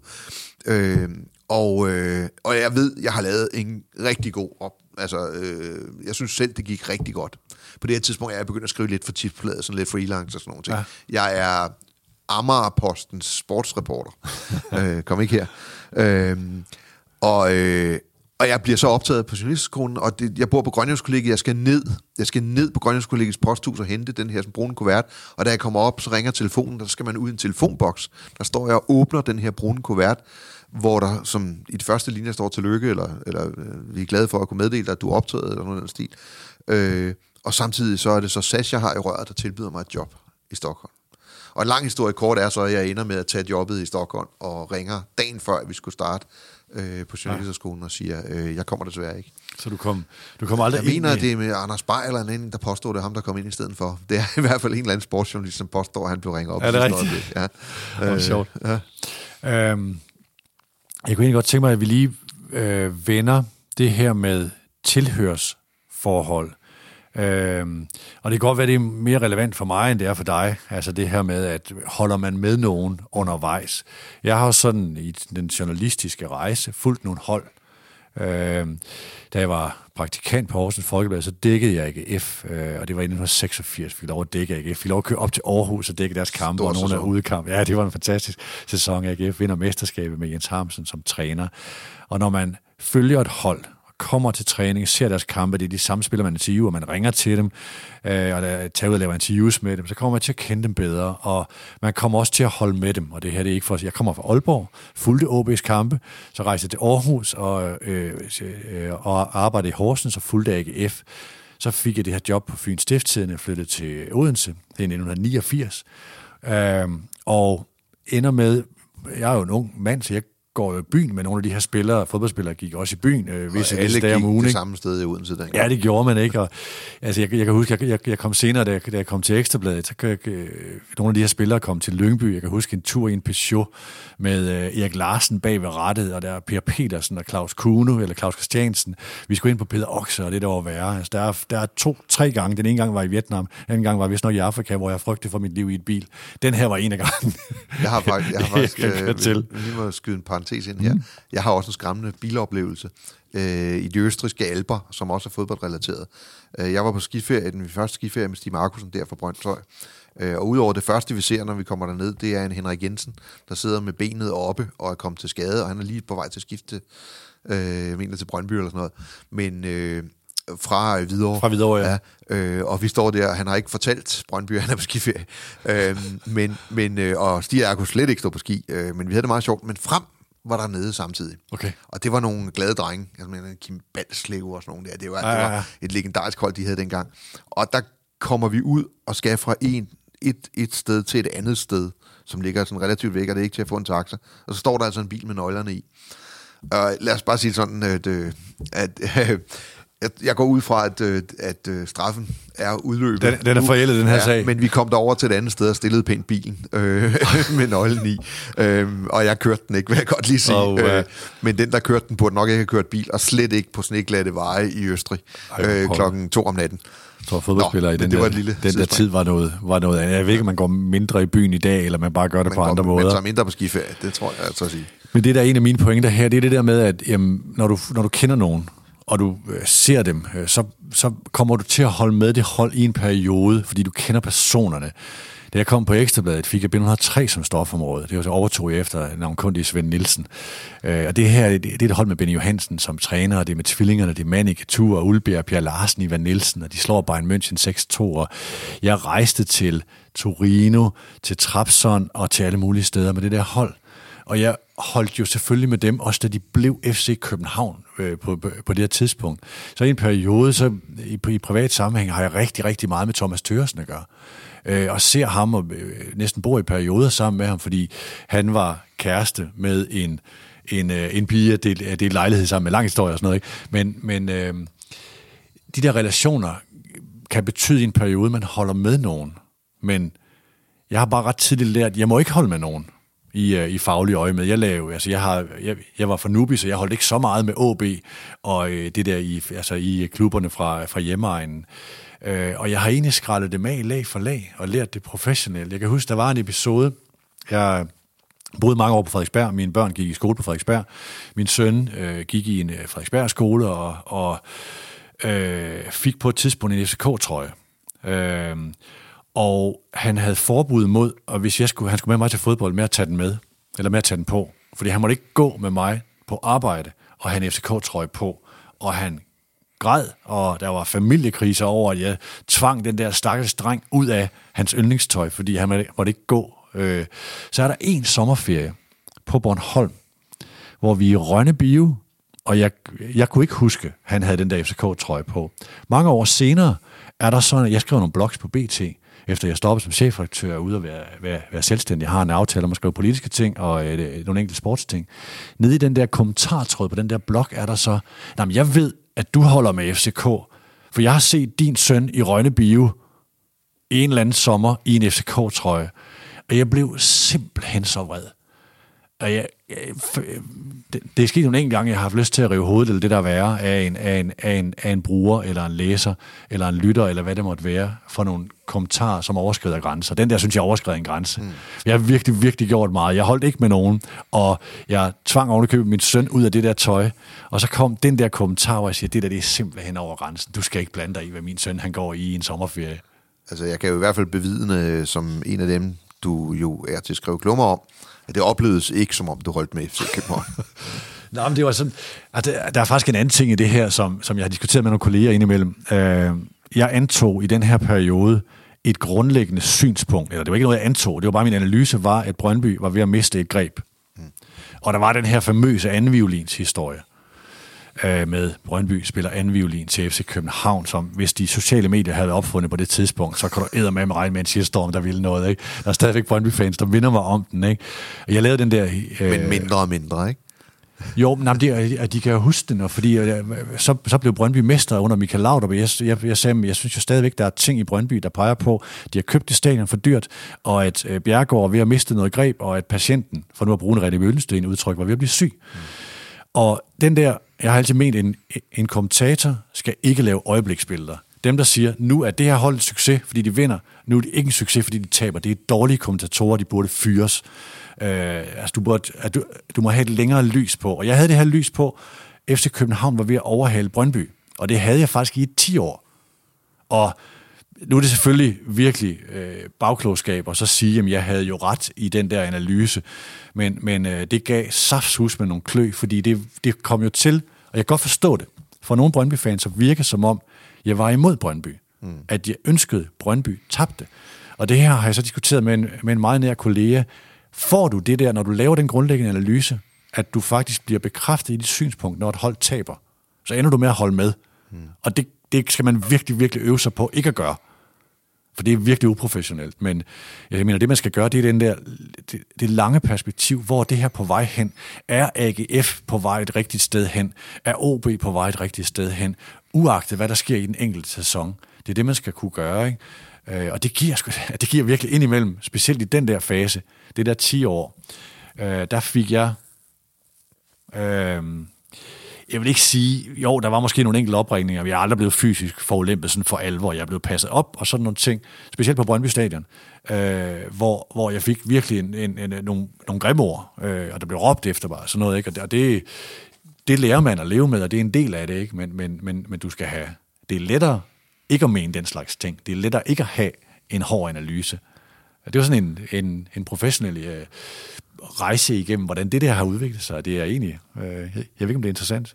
Jo, men du kan sige, jeg havde det jo noget nemmere som sportsreporter på Amagerposten. Der måtte man godt holde med fra øh, Så på den måde har det jo været, været nemt for mig. Altså, øh, de hold, jeg har valgt, øh, har jeg jo... Øh, altså, Leeds United er det jo sådan, altså alle, alle skal jo have et engelsk øh, favorithold, og dengang var Leeds United jo Dirty Leeds, og, mm. og, men vandt meget.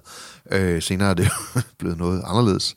Øh, men det er ikke rigtig farligt. Altså, jeg ved godt, at øh, især Liverpool-fans øh, er, er meget ømme, og Manchester United-fans. Øh, men som Leeds-fan får man faktisk lidt sympati i de her år. Øh, så det er ikke svært. Fremad Amager øh, er jo autentisk. Det var jo siden, jeg var en lille knægt, og jeg har spillet for klubben, og skrevet for Amager-posten, hvor man godt holdt, måtte holde med dem. Mm. Og så kommer FC København jo ind, øh, hvor jeg jo er, hvad skal man sige, hired hand eller hired gun. Øh, men selvfølgelig bliver man FCK'er. Jeg vil lige sige, at jeg var vel KB'er, sådan, hvis jeg skulle holde med noget fodboldhold øh, tilbage i tiden. Så det er vel min lille fine blad. Men jeg vil da gerne indrømme, at jeg var da dybt imponeret af Brøndby øh, optur i, øh, i 80'erne og hele presfodbolden og i Skordal-myten, eller hvad det, æren. Øh, og har også set en del af Brøndbys øh, Europacup-kampe ved tilfældigt i udlandet og sådan noget. Øh, men, men det er klart, da jeg så kom ind i FC i København, øh, blev den der gamle KB-kærlighed.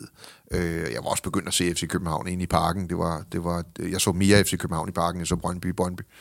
Øh, Hvor meget følger du med i Leeds i dag? Ah, jeg vil sige, det, det er kommet tilbage.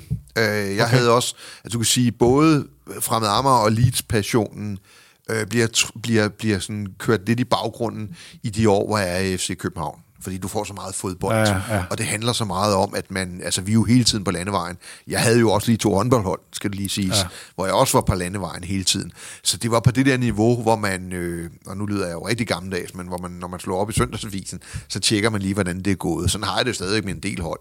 Men i de senere år er jeg begyndt igen, også fordi Leeds blev tilgængelig øh, ja. øh, på tv og andet, øh, og på nettet og sådan noget. Så jeg er begyndt i de senere år at følge, følge med igen. Øh, I dag følger jeg dem jo på, på øh, altså Flashgård og de der sådan ting, og jeg læser sådan en del om det. Facebook gør jo, at der er nogle grupper, hvor vi, vi er en gruppe, der hedder Danske Leeds-fans for eksempel, hvor der er nogen, der er meget mere passionerede end mig, og som virkelig har en mm. holdning til, hvem der skal spille højre bak. Det er jeg ikke, men jeg vil, jeg, jeg, vil, jeg vil kunne genkende en startopstilling med Leeds i dag, for eksempel. Øh, og efter Bielsa er kommet til, er det jo selvfølgelig ekstra ordinært interessant. Ikke? Jeg har også været over at se Leeds, øh, da de prøvede at rykke op fra øh, den tredje bedste række til den næstbedste række, og taber til Doncaster på Wembley. Øh, og så er det jo, nogle gange så bliver historierne jo sådan filtreret ind i hinanden. Øh, men da Ståle tager til Wolverhampton, øh, der øh, følger jeg jo hans karriere, mm. og, og, øh, og, og øh, han, han skriver jo til mig, lige så snart kampprogrammet er færdigt, vi starter på Ellen Road, ikke? og den, altså, den måtte jeg jo bare overse, ja, ja. ikke? Så jeg får faktisk min debut øh, på Ellen Road. Jeg har, jeg har aldrig set Leeds på, øh, øh, i Leeds øh, før det. Okay. Øh, og der stod Solbakken træner for det andet hold. Ikke? Oh, det var sådan en ret øh, speciel oplevelse. Ja, ja, ja. Ikke? Øh, så, så det er på det niveau, men, men jeg er tro mod de hold, øh, som, som sådan, jeg holder med. Ikke? Øh. Men jeg tror, kærlighed skal vedligeholdes. Altså, jeg har ikke en, en, en tværstribet trøje for, for Queen's Park Rangers. Jeg, aner ikke, hvem der spiller på holdet. Jeg skulle, da jeg skulle forberede det her, så slog jeg lige op, hvem er egentlig manager i klubben nu? Så lidt følger jeg dem, så min kærlighed er ikke blevet vedligeholdt. Mm. Jeg kigger også i tabellen og siger, hvordan klarer de sig? Jeg har en veneration, men det er ikke sådan en, jeg bliver ærgerlig, hvis de taber, eller jeg bliver glad, hvis de vinder, eller måske den her sæson har de købt en ny spiller. Slet slet ikke. Der, der, der er mit forhold til sporten blevet for, Ja, for, jeg tror, jeg for, tror, for professionelt. Jeg tror også, det handler om, at dengang, hvor vi begyndte at holde med hold også på afstand, der spillede de jo, der, der skiftede man en eller to spillere ud om året, max. Ja, ja, altså, ja. Så det var nemmere at følge med. Og få altså, en jeg, relation. Jeg synes, det er, ja, jeg synes, det er sindssygt svært for eksempel at følge Leeds, fordi de kan jo få 10 nye spillere ind øh, ja, ja, hver halve år. Ja. Altså, så, så på den måde bliver det meget klubben mere end holdet, ja. øh, fordi det, det, der, det, hvis man skal sige det pænt, roterer rigtig meget. Ja, ja, ja. Ikke? Øh, og dengang skal man huske på, at altså, når man spillede for en klub, så spillede man der typisk 3, 4, 5, 6 år. Øh, og startopstillingerne år for år øh, var jo nærmest de samme øh, i Leeds øh, i det i 70'erne. Så, så, øh, så det er også et element mm. i, at man giver lidt op i forhold til at følge med på afstand. Ikke? Med disse ord, så tager vi tilløb til at skifte fra hjertet til hjernen, og det kommer lige efter det her. Formuepleje og formueplanlægning er ikke kun relevant for meget velhævende. Faktisk er det meget relevant for flere danskere, end man lige skulle tro. Det ved vi i Arbejdernes Landsbank og derfor tilbyder vi også private banking målrettet dig og din økonomi. Vi guider dig trygt og ansvarligt igennem de mange muligheder og valg, du har, når din formue skal have de bedst tænkelige betingelser for at passe dine mål og drømme. Tag en snak med os. Vi giver dig overblik og viser dig mulighederne. Så kommer vi til her, hvor vi vil forsøge at beskrive den perfekte klub sådan rent strategisk, øh, og det er derfor, vi kalder det her afsnit for hjernen, hvor vi, hvor vi har været omkring hjertet. Øh, og øh, vi har bestemt os for at beskrive, hvordan, hvordan den vil se ud på papiret, hvis man skulle bygge den forfra. Vi vil løbende i den næste blok forsøge at samle nogle nøgleord som de centrale. Øh, dem tager vi ikke slavisk, jeg er sikker på, at de kommer løbende, og så prøver vi at samle, sammenfatte det hele til sidst og sige, hvad er det for nogle ingredienser, der skal være i det den er, at det, det bliver mig, der stiller spørgsmål, og dig, der svarer mere her. For det, for det er dig, der har været inde i en fodboldklub. Vi vender først lige et interview, du har givet til Tipsbladet, som er ude i dag. Her pladerer du for, at FCK's cykluser er blevet kortere det her med, hvor altså man, har, man, er en, man, er en, øh, man er en sælgende klub, man skal have yngre spillere ind, som har en karriereplan, som skal hurtigere ud. Det betyder, at der bliver, hvis jeg nu, det er svært at lave på en podcast, med nogle bølger, der bliver meget kortere med toppe, hvor du skal toppe et hold hurtigere. Så der vil være større åbninger for, at andre hold kan gå ind og tage et mesterskab i den sæson, hvor FCK ikke vinder det. Fra øh, i tiden under, nu riser jeg bare det hele op, øh, men, men øh, under Ståle Solbakken har det været noget, der ligner tre ud af fire mesterskaber i de sæsoner, hvor han har fat i klubben og fat i holdet. Ja. Øh, I de seneste to årtier har FCK vundet 6 ud af 10 Øhm, og, øh, og, og det giver så 60 procent i, øh, i, i begge de to seneste årtier. Øh, det er det, som, som ligger i, øh, i, i det her interview, og det, og det tager vi ligesom indledning på, øh, på, på det her, for det handler også om, hvordan bygger man en klub i nutiden, hvad er det for nogle ting, der er centrale.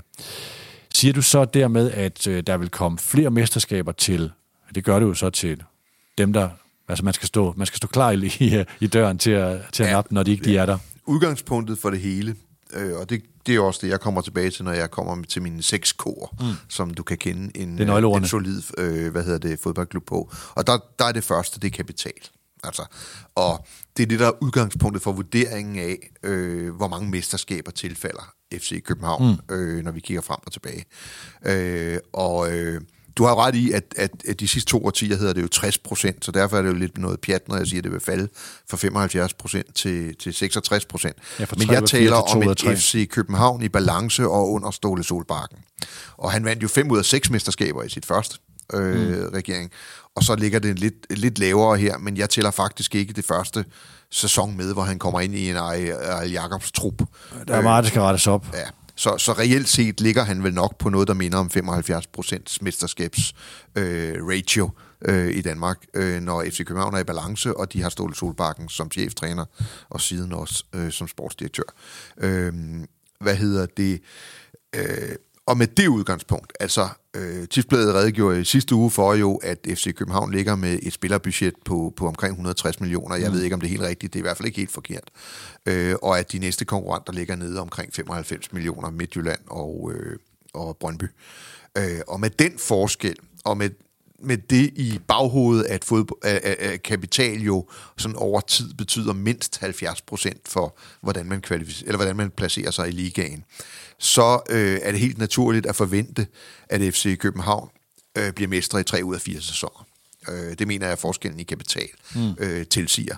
Øh, men i og med, at FC København spiller på to baner, øh, og også skal klare sig... Og internationalt. Ja, og internationalt kræves der endnu mere økonomi øh, så har klubben valgt, at, jeg ved ikke om den har valgt det, men det er blevet sådan, at man er blevet en sælgende klub.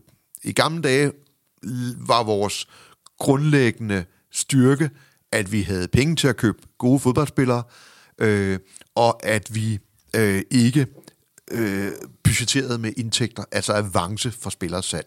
Så derfor kunne man lige så godt tage en gammel spiller hjem, mm. altså, som ikke havde noget som helst øh, videresalgspotentiale det var, hvor god vil han være for holdet, uanset hvor gammel han er nu. Og der kan man sige, der er så gået nogle år, hvor, hvor, hvor transfermarkedet er eksploderet rent økonomisk. Øh, og, og det er så bare endt med, jeg ved ikke, om det er en strategisk beslutning, eller om det er en konklusion, fordi tingene udviklede sig den vej rundt, men man er jo endt med at have en meget stor indtægtskilde i FC København på salg af fodboldspillere. Mm. Og, og det her mener jeg er avancen, altså det man tjener på den enkelte fodboldspiller øh, når man sælger ham videre.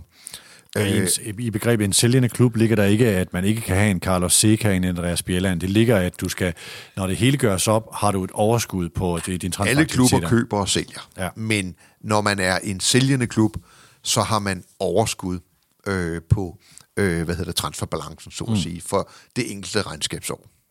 Øh, og jeg kan ikke lige huske, hvornår skiftet sker, men det er inden for de sidste 3-4 år, vil jeg tro, øh, at man, øh, og, og de senere år faktisk markant, øh, markante overskud på transferbalancen. Øh, men det er i hvert fald endt med, at det er blevet en slags forretningsidé i FC København, at tjene, spil, at tjene penge på at sælge fodboldspillere. Og det griber jo ind i det sportslige. Altså, mm. øh, fordi at det betyder, at du skal købe spillere med et øh, hvad hedder det, øh, afkastpotentiale økonomisk forstand. Og det er stort set lige med at købe unge spillere.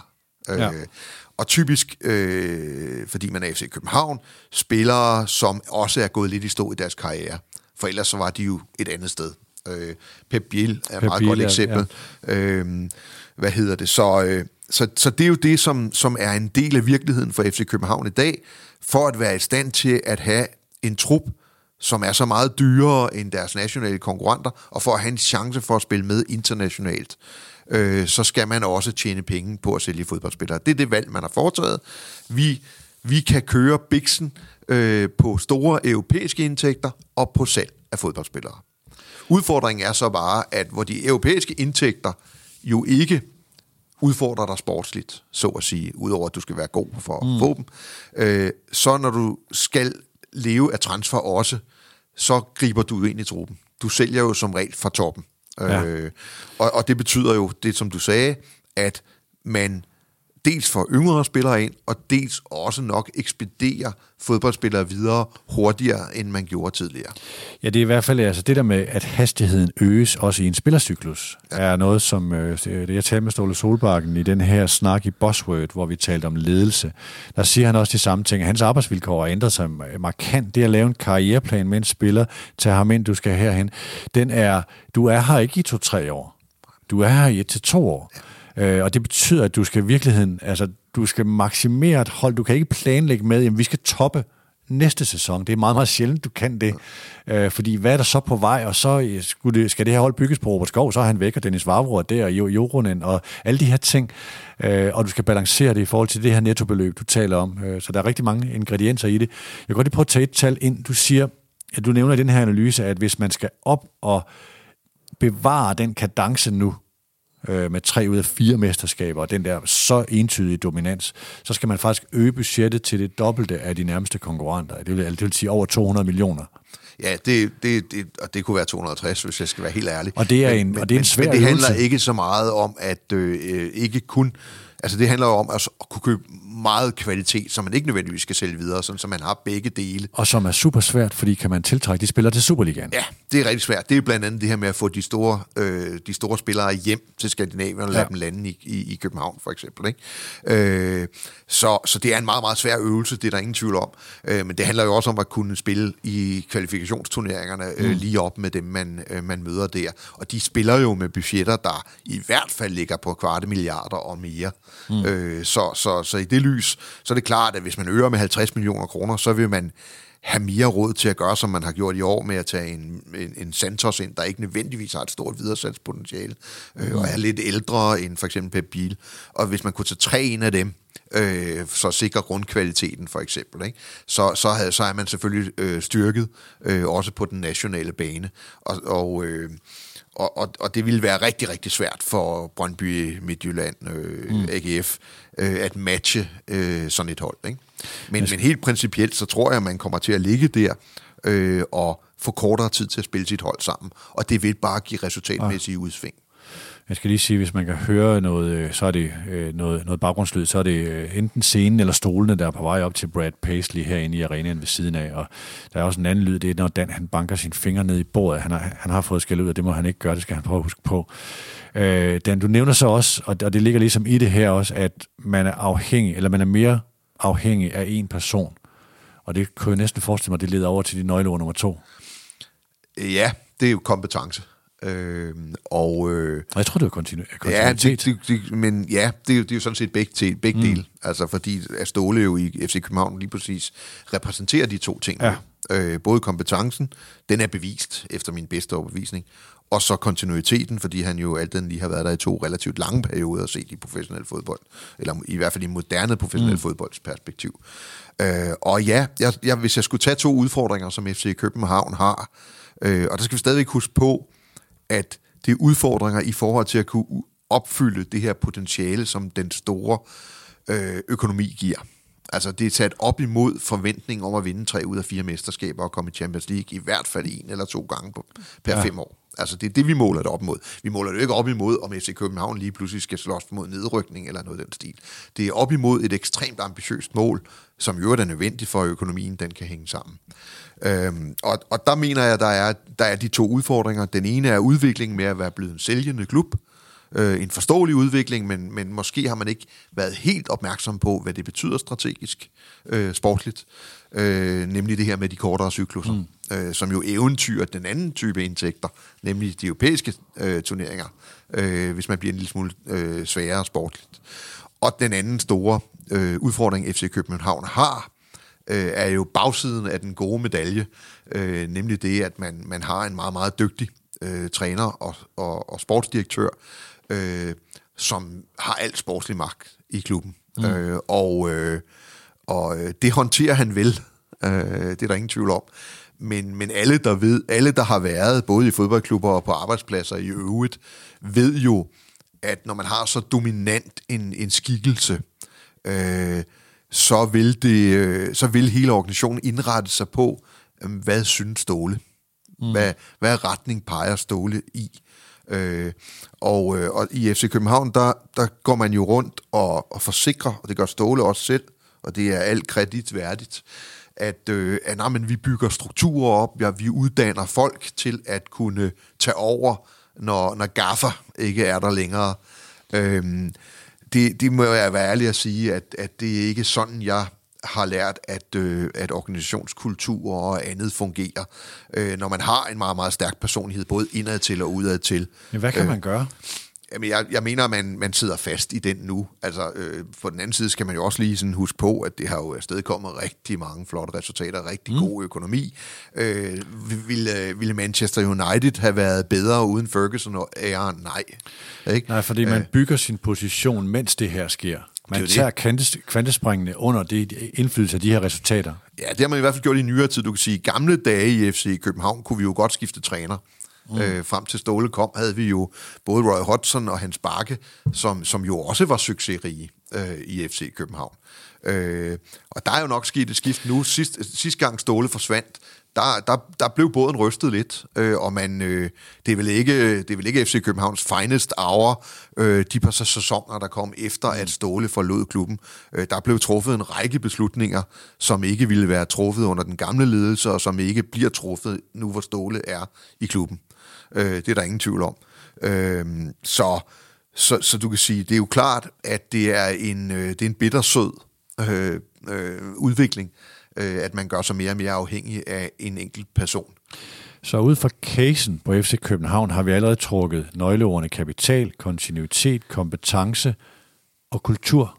Ja, kultur kunne godt være det syvende K, hvis jeg skal være ærlig. Nå, den er, den er du ikke med? Den er, det er faktisk ikke en af mine Nå, jeg, altså, ja. jeg ser jo meget kultur knytte sig op til Ståle Solbakken. Jeg ser det også knytte sig op til Alex Ferguson.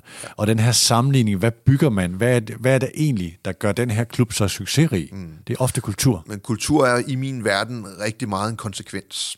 Et resultat er, at man gør nogle andre ting. Ja. Det er meget, meget svært at have en, det er meget, meget svært at arbejde bevidst med kultur. Altså, eller i hvert fald at skabe en bestemt kultur. Mm. Øh, det, det, det er tit bare et resultat af det, man går og gør, siger og lugter af, havde han sagt. Øh, og, og derfor har jeg den ikke på som en af de ting, man kan...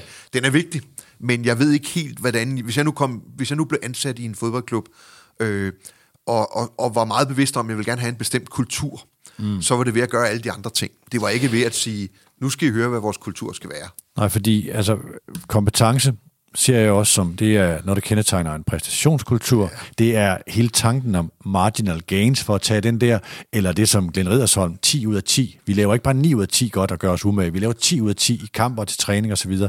Det er også kultur. Ja, det bliver til kultur. Ja, okay. Altså.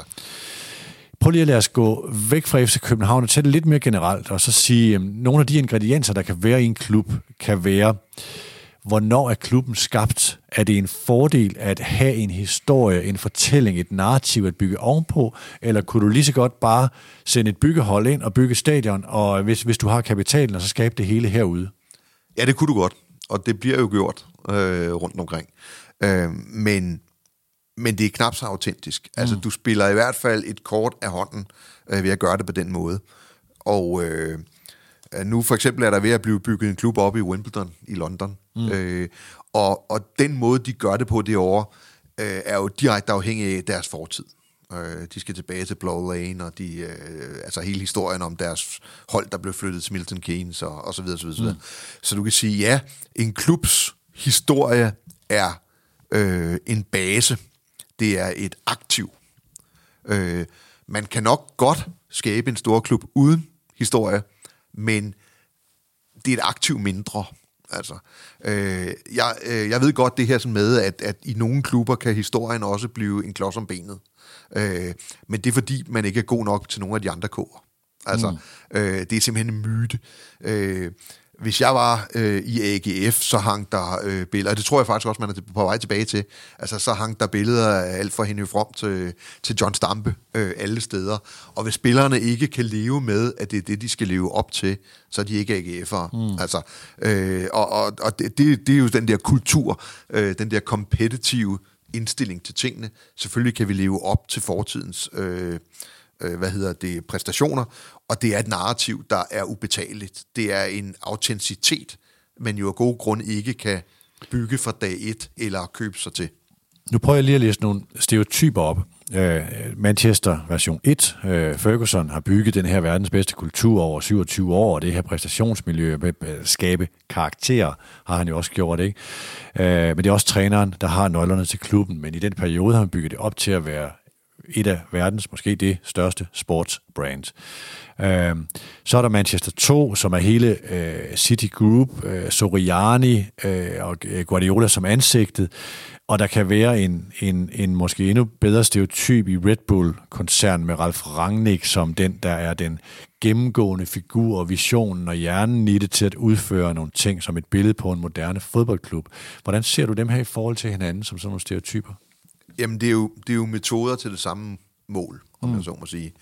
Øh, ligesom alle andre romantikere, fodbolden samler på romantikere, øh, så, så foretrækker jeg jo den gamle model. Altså, du skal også huske på, før før Ferguson var der Bosby, ikke? og der var flystyrtet i München, og en klubhistorie, ja. som, som jo var en del af hele egenkapitalen i Manchester United. Uh, City har en formentlig lige så lang historie, men, men, men set uden for England, uh, ikke en historie, der har samme uh, klang som Manchester United. Øh, jeg plejer faktisk at sige, at hvis man skal blive legendarisk som fodboldklub, så skal man have øh, sådan lidt øh, flystyrt, og det er rigtig svært at finde frivillige til. Ikke? Øh, KB har jo også deres øh, historie øh, på sådan noget der. Det, det er stadig kom ikke global branding. Øh, men, men, øh, men, men United var jo et... Øh, et, mm. øh, et brand før Ferguson kom til, det skal man huske på. Øh, men, men altså historie, det, det er et øh, ubetaleligt aktiv, ja. øh, men det er ikke et uomgængeligt forudsætning for i dag at kunne skabe øh, store klubber. Nej, for, men hvad skal det så erstattes af? Det skal vel stadigvæk erstattes af et narrativ, af en særlig måde at gøre tingene på, en særlig vision eller nogle værdier eller sådan noget ting? Ja, for os gamle ville det være rart, øh, men du kan sige, sejre, sejre taler sit eget sprog. Okay. Altså, øh, der er jo masser af mennesker, som starter med at se fodbold for 5-7 år siden. Øh, for dem er City jo, øh, og for den sags skyld Chelsea, som jo var ingenting, eller en af de mange London-klubber, da mm. du og jeg var unge.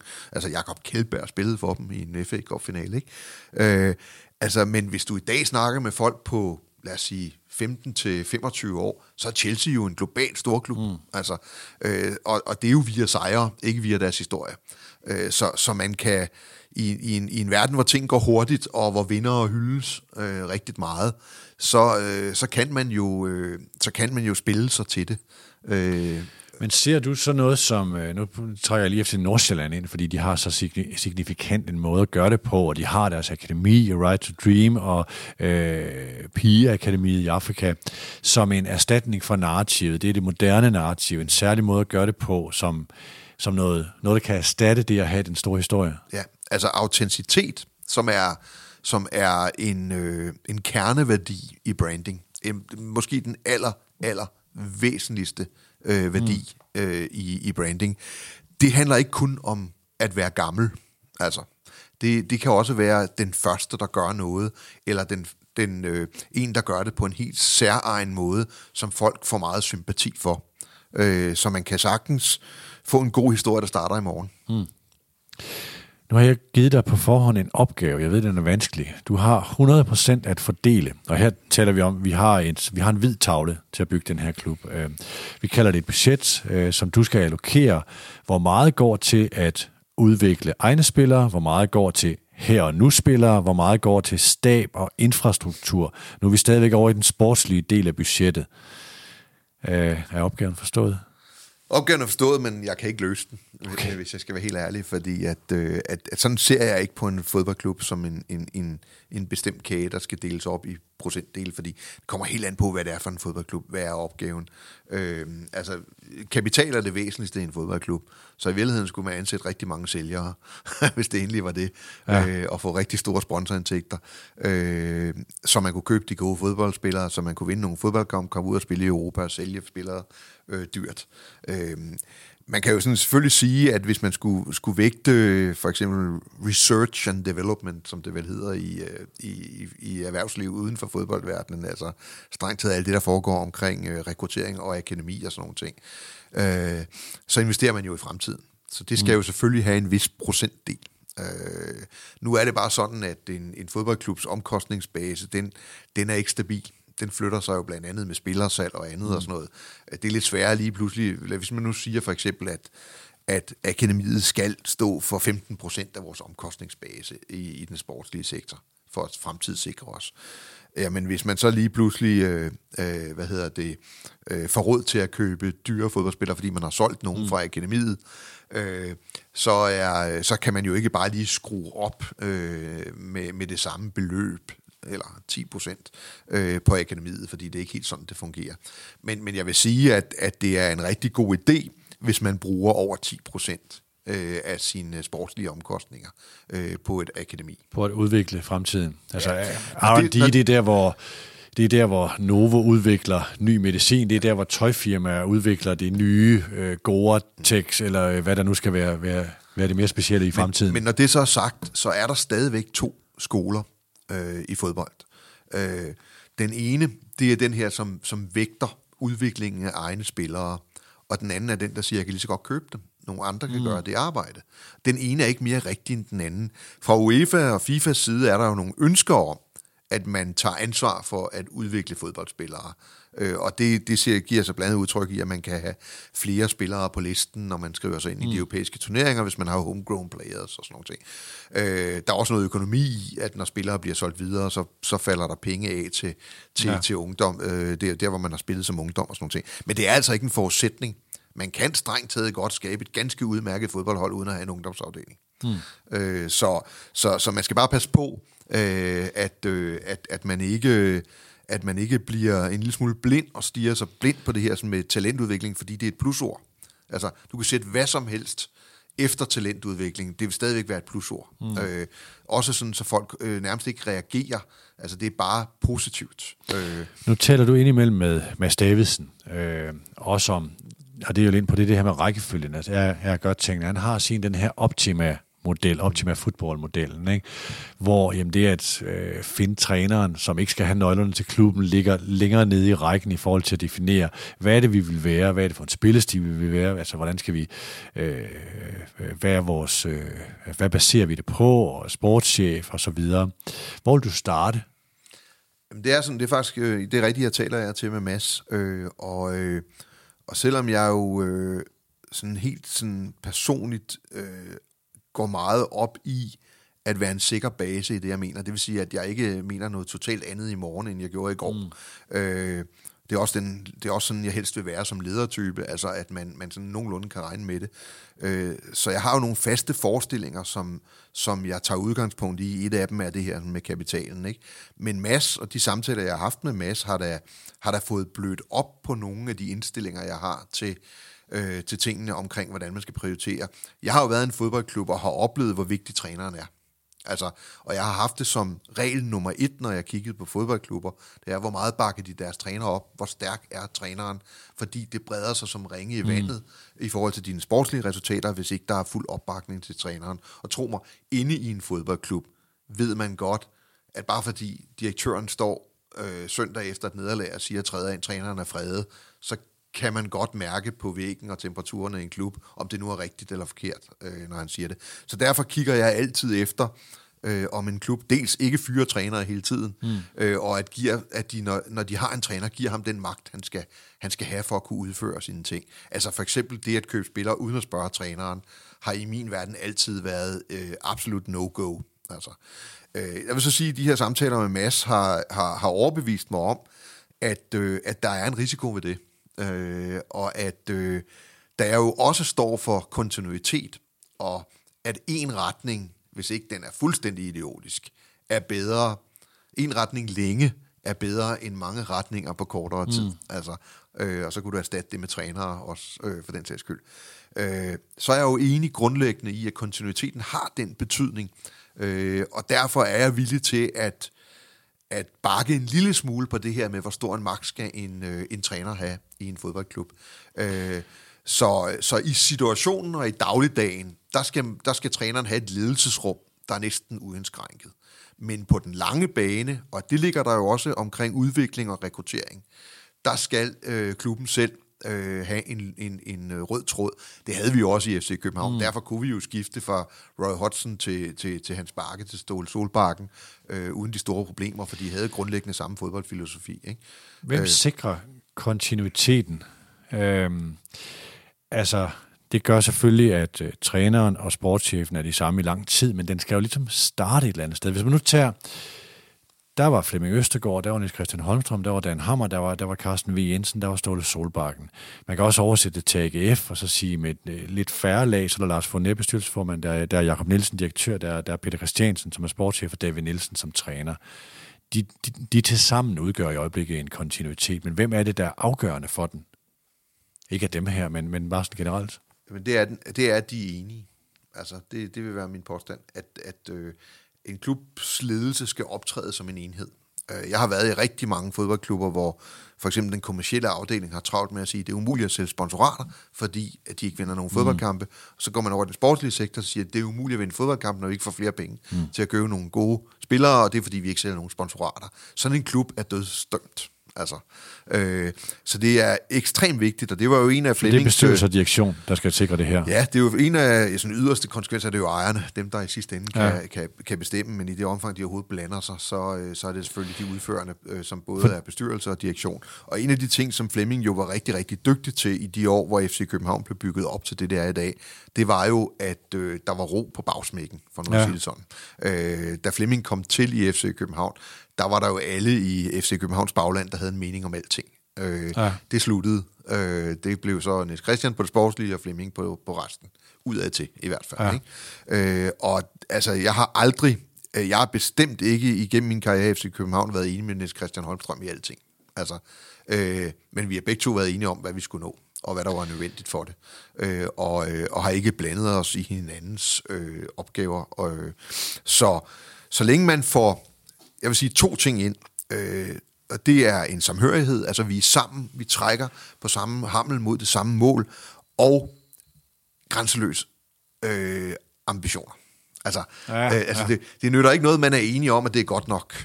Altså, og det har måske i nogle år været en, en lidt, lidt kendetegnende for AGF, og det er vel også stadigvæk, hvis jeg har lidt kritik tilbage, så er det, at, at øh, Øh, altså, vi, vi er hurtige til at være glade for, at AGF øh, ligger nummer tre. AGF skal ligge nummer tre. Mm-hmm. Altså, øh, og, og det, det, altså, AGF skal passe meget på med ikke nu at signalere sådan en eller anden form for begejstring over, at man ligger der, hvor man burde have ligget de sidste 20 år.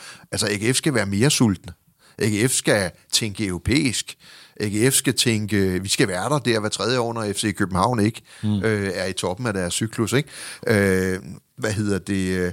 Og, og, og det er meget, meget vigtigt for mig. Det er jo det, jeg oplevede, øh, øh, som også øh, blev vores styrke i forhold til Brøndby. Altså, FC København, du, du var jo tæt på som, mm. som reporter i de år, øh, og der var ingen, der var ingen sprækker. Altså, øh, det kunne godt være, at I godt vidste, at Flemming Østergaard og Christian Holmstrøm ikke, ikke så i ske, altså. Men I vidste også godt, at angreb i FC København, så fik I begge to på nakken. Mm. Ikke? Øh, der var mange journalister, da jeg kom ind i, i FC København, som sådan prøvede at sådan fritte mig lidt ud, hvad for nogle spillere er på vej og sådan nogle ting. Og du vil vide, at mm. det holdt de hurtigt op med, fordi jeg lod som om, jeg, jeg, jeg ikke vidste, hvad en venstreback han beskæftigede sig med. Altså, ikke? Så, så, så det er, oplevede jeg meget klart på min krop, og så Brøndby gå i opløsning. Mm. Øh, fordi trænere og sportschefer og, og, og øh, bestyrelsesformand, direktører, de røg ind og ud, og, øh, og hvad skal man sige, beslutningsgangene var, var, var sådan lidt mere øh, uformelle, og hvem bestemte egentlig mm. i Brøndby, ikke? Jeg smed et nøgleord ind, da jeg sad og legede med mine, som er det er virkelig dårligt ord, helhedsforståelse. Øh, du kan også tage en team spirit, eller hvad du nu vil kalde det, men som i virkeligheden er det, du beskriver her, at man i FC Københavns tilfælde, at øh, Ståle Solbakken og spillerne skal forstå, hvor vigtige de er i en strategi, hvor FCK vil blive et mediehus og udgive content på den måde, de gør, og det er vigtigt for partnerstrategien, du kan sælge DFDS og Telia og så videre på et højere niveau, når du kan lave de ting, du, øh, de, øh, som, øh, som spillerne kan indgå i. Og omvendt skal den kommercielle sektor forstå, jamen, øh, det kan godt være, at vi kan se en rækkevidde i Niklas Bender, men det kan godt være, at det ikke er den rigtige i, den, i en sportslig strategi. Og hele tiden, det er jo en, det er jo en topledelses ansvar at sikre, at man forstår, hvad sidemanden laver i et ledelseslag, for eksempel. Ikke? Ja, og hvad ens rolle er, og ja. hvad ens rolle ikke er. Altså, fordi alle har jo holdninger til en fodboldklub, øh, og, og, og de er efterspurgte på alle planer.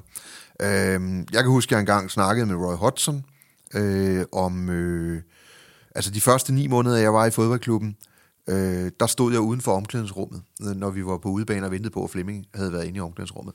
Og så på en eller anden tidspunkt nede i Herfølge, så stak Roy Hodgson øh, hovedet ud og sagde, han, nu har jeg set på dig i ni måneder, du er altså en del af klubben, gider du godt komme med ind i omklædningsrummet.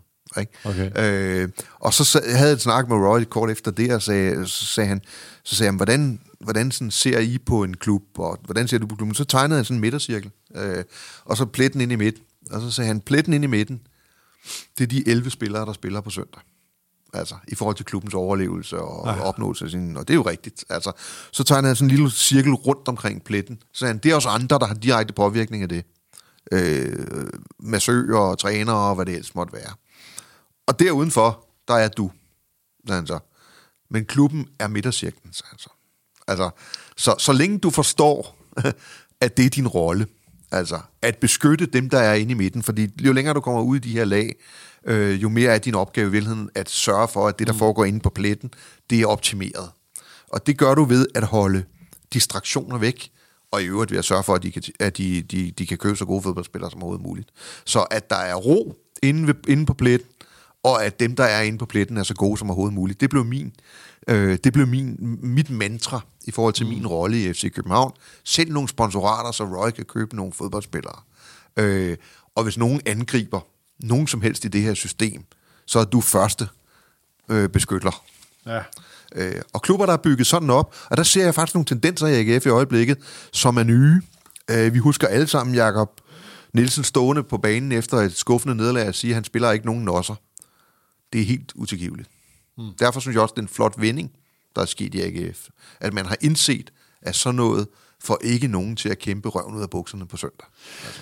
Der er, øh, der er en skala gående fra kontinuiteten, som er det, jeg tror alle er enige om, det er, det tilstræber man øh, selvfølgelig kontinuitet med succes. Så er der i Masses model for at tage den her med, han kommer ned til et af punkterne, hedder, når du så har været igennem den der cyklus, så kommer evaluate and adapt, mm. som jo er, der er virkelig hvide rammer for at evaluere og tilpasse. Det er også at fyre træner. det kan også være en del af det. Ikke? Men den der, og det er virkelig en balanceskål, mere, mere end en skala, ikke? at sige øh, kontinuitet versus evaluering og tilpasning. Det er jo, det er jo justeringer. Ja. Og nogle gange er der behov for større justeringer og behov for mindre. Så hvem er det, der sikrer, at der er den rigtige balance imellem kontinuitet og tilpasningerne? Jamen, det er jo ledelsessystemet som sådan. Det skulle jo gerne være noget, der var indbygget helt fra bestyrelsen øh, og ned til, til de personer, der befinder sig i klubben længere tid, end for eksempel mm. en træner typisk gør. Men over tid bliver det jo også en træner, hvis det her fungerer, fordi så kommer han til at være der i lang tid. Øh, men det er klart, at, at, øh, at jeg ser flere og flere klubber have sådan en slags øh, teknisk direktør, øh, som måske... Mm. Altså sportsdirektør forbinder vi jo meget med køb og salg af fodboldspillere, og, og så interview trænerne, før de bliver ansat, øh, og, og tage nogle af tæskene, øh, når, man, når man taber. Det er sådan den gamle oplevelse af en sportsdirektør. I mange klubber har, er jo gået over. Ajax har jo mange år haft en titel, der hedder teknisk direktør, for eksempel. Øh, det er aldrig en dårlig idé at kigge efter Ajax. øh, og det vil man se. Altså nu kalder de så øh, CV for fodbolddirektør. Øh, jeg havde helt klart kaldt ham teknisk direktør. Øh, fordi, øh, og det er jo der, hvor man kan sige, hvem er teknisk direktør i FC København? Er det Ståle Solbakken? Altså. Eller måske en Johan Lange. Ja, Johan Lange, ja. men er jo under Ståle, men har jo nogle af de ingredienser, eller han, han har det i sin titel, og han har det meget i sin udførelse, men han er stadigvæk under Ståle. Ja, og han, sidst flyttede han jo med Ståle altså øh, ja. til, til Wolverhampton. Men også den, der sidder sammen med Katja med strategien og de der ting, så ja. øh, har jo mange af de der ja, ting. Ja, man skal, man skal jo passe på ikke at vurdere en klub alene ud fra, hvem der udtaler sig til offentligheden. Altså, der ja. kan jo godt ja. være strukturer inde i en klub, som kan være relativt stærke. Øh, øh, det, det, det tør jeg ikke udtale mig om øh, i mm. FCK's. Ved, øh, jeg ved jo, han er meget, meget dygtig til det, han øh, laver. Øh, øh, men, men det er klart, at han er jo et appendix til, til Ståle Solbakken sådan, øh, øh, lige nu. Prøv lige at lade os gå til de... de øh, øh, du sagde, du havde seks kår. Vi har haft øh, kapital, kom, kontinuitet, kompetence. Mm. Øh, havde vi kultur med? Den vil... Ja, jeg kan godt acceptere, at den kommer med. Men bare vi er enige om, at det ikke er noget, du kan adressere Nej. direkte. Det, det, er, det er en konsekvens af noget. Seks, ja. Prøv at komme med de andre, eller, eller næste. Ja, vi har berørt en del af det, men kølighed, altså mm. coolness, øh, det er for mig at se øh, den ledelsesegenskab, der er vigtigst at have i fodbold. Øh, fordi at det, det er også den, der knytter sig op af kontinuiteten. Eller, ja, øh, det, kontinuiteten er tit en konsekvens af køligheden. Altså, ja, ja netop, øh, altså, men den, den, den ledelsesegenskab, du skal udvise, det er, øh, det er jo et overophedet branche at være i, hvis jeg nu skal tegne et billede. Ja. Alle råber og skriger, når du har tabt to kampe i træk, om at du skal fyre dine nøglemedarbejdere. Det svarer lidt til, at et skib er i havsnød, og så står alle og råber, at vi skal fandme smide kaptajnen over bord, fordi mm. det var ham, der ikke øh, havde læst vejrudsigten rigtigt. Ikke? Det ville vi aldrig, vi ville aldrig overveje at smide kaptajnen over bord, fordi vi kom, vi kom ud i, i, i, i barsk vejr. Vel? Men det gør man i fodbold. Øh, det er som om, at øh, det er blevet sådan et mantra. Når ting ikke går, som de skal, så kan man i hvert fald fyre træneren eller råbe på det. Jeg ser jo allerede nu Brøndby-fans øh, så småt begynde at varme op om en fyring omkring Niels Frederiksen. Ikke? Der er jo en case med Ståle Solbakken, da han kommer tilbage i 2013. Nu kan jeg ikke huske præcis, hvilken kamp, og øh, det er længe siden, jeg har været nede i det, men der er et bestyrelsesmøde, som efter et, jeg tror, det er et nederlag til Midtjylland, eller sådan noget i den stil, ikke? Øh, hvor ja, de der, tager 5-0 ind i parken, eller sådan noget, ikke? I den jo, men der, der er bestyrelsen, jeg ved ikke, om den bliver indkaldt, eller er ved at blive indkaldt, men hvor det er på agendaen, skal vi lige forholde os til ham der, Ståle Solbakken. Han er kommet tilbage, han har fået øh, budget sådan og sådan, og vi var egentlig givet ned på de der 90 millioner i sportslig budget, og, og det er jo virkeligheden, det er jo kernebeslutningen i det her. Hvor meget is i maven, hvor meget tror du på de ting, du gør, og hvor stor indsigt du har. Og jeg tror godt, man, altså vi tør at sige, det kan godt være, det er en lille smule farvet herfra, men at, at, at på det tidspunkt er der ikke en stor nok indsigt i forretningen FC København i forhold til, hvad der skal til. Det er en nyere bestyrelse, og hvem, dem der måske har indsigten, har de tunge nok stemmer i forhold til den her debat, der måtte foregå, men eftertiden har jo vist dem køligheden, for nu at tage dit ord, yes. var, var nok det rigtige men, i den. Men man skal huske på, at den samme bestyrelse, øh, og den samme ledelse øh, ledte rigtig meget efter, hvad de skulle gøre, efter Ståle forlod den første gang. Mm. Man tabte det måske vigtigste mesterskab overhovedet, øh, som Nordsjælland tog. Øh, med den direkte adgang til Champions League og de 150 millioner. Yes, og med, øh, hvad hedder det, de koefficientpoint, det ville have, have givet os øh, i mange år fremadrettet. Nordic Pool ja. og hele muligheden. Og man, man, man lavede vel stort set alle de fejl, som en fodboldklubs ledelse kan gøre. Øh, godt nok var man modig og fyrede en Roland Nielsen, som har det højeste point gennemsnit i, i FCK's historie, eller nummer et. Øh, men derfra øh, vil jeg sige, at, øh, at det var ikke kønt. Øh, og, og det tror jeg spillede ind, øh, at man lærte af det. Man lærte formentlig, at øh, når, når, det, når Roland Nielsen ikke var svaret, når, når øh, sportsdirektøren som træner ud fra det der, synes jeg, meget, meget besynderlige mantra, øh, ledelsen skal tættere på holdet, holdet skal tættere på ledelsen. Kan jeg, det kunne jeg ikke rigtig sådan se mening med. Et, et hold skal have en god træner. Øh, de skal ikke nødvendigvis være tæt på ledelsen. Mm. Øh, så ansatte man jo sportsdirektøren som træner øh, i meget kort tid, og så øh, ansatte man Ariel Jacobs, og, og det spillede bare ikke rigtigt i FCK-regi. Og så gik man tilbage, og så gav man Ståle lang snor, da han kom tilbage. Mm. Og det er fordi, øh, alle, der har mødt Ståle Solbakken face to face, øh, de er ret overbevist om, at han kan nok løse de problemer, man har. Han er så intensiv. Øh, og i FC København havde han jo også en track record, også mm. med den daværende ledelse. Øh, den der fantastiske 10-11 sæson, som jo var kulminationen på den gamle æra, men den ja. nye ledelse fik jo æren, om jeg så må sige. Ja. Men, men det var jo et, øh, det var jo et, øh, et gamle æra hold, øh, der toppede på det tidspunkt der. Så de, han havde jo noget snor, fordi han jo tidligere havde bevist, at han kan levere varen. Og den historie, han fortalte til bestyrelsen, er jeg ret overbevist om, var så overbevisende. Nemlig, prøv at høre her, jeg har arvet et hold, der ikke er godt nok. Altså, det kommer til at tage tid, men resultaterne skal nok komme. Og det gjorde de. Så ja, der udviste man kølighed. Hvorfor man lige præcis valgte at gøre det der, øh, det ved jeg jo god grund ikke. Jeg sad der ikke. Jeg tror, der er to forklaringer. Man havde selv oplevet, hvor galt det kan gå, når man ikke er kølig. Og så havde man en meget overbevisende person siddende over for sig, som det var lettere at tro på på den lange bane. Hvad er det femte nøgleord? Det er, øh, det er courage, og det kan faktisk staves med K på dansk, mm. har jeg desværre fundet ud af. Øhm, og det er fordi fodbold er øh, jo ikke snor lige. Fodbold er et low-scoring game, det vil sige, at man kan godt tabe til Hobro på en enkelt øh, fejltagelse nede i forsvaret. Og så skal man op og face en bestyrelse, der har givet en lov til at have en spillertrup på 160 millioner, og man har lige tabt til en, der har et spillerbudget på, jeg ved ikke, 20, 25. Altså, Mindre. Ja. Øh, held spiller en vis rolle i fodbold. Øh, meget større rolle i fodbold end nogen som helst anden spil. Og det skal man kunne håndtere. Øh, og man skal... Øh, øh, man, man er nødt til at være en ekstremt sikker base, hvis man har nøglepositioner i en fodboldklub, fordi alle andre skubber til dig. Alle skubber til træneren. Alle taler, øh, alle taler ondt om træneren, når man har tabt. Øh, alle træ, taler ondt om sportsdirektøren, hvis man har haft et uheldigt transfervindue. Øh, og jeg, altså jeg er bare nødt til at sige, at når man køber en ny spiller, hvis ikke lige det er en superklasse spiller, altså man kunne have nok en idé om, at Grønkær ville være ganske udmærket i den danske Superliga, når, når han kom tilbage. Men mange af de andre spillere, man køber, der er det jo lidt en lotteribong.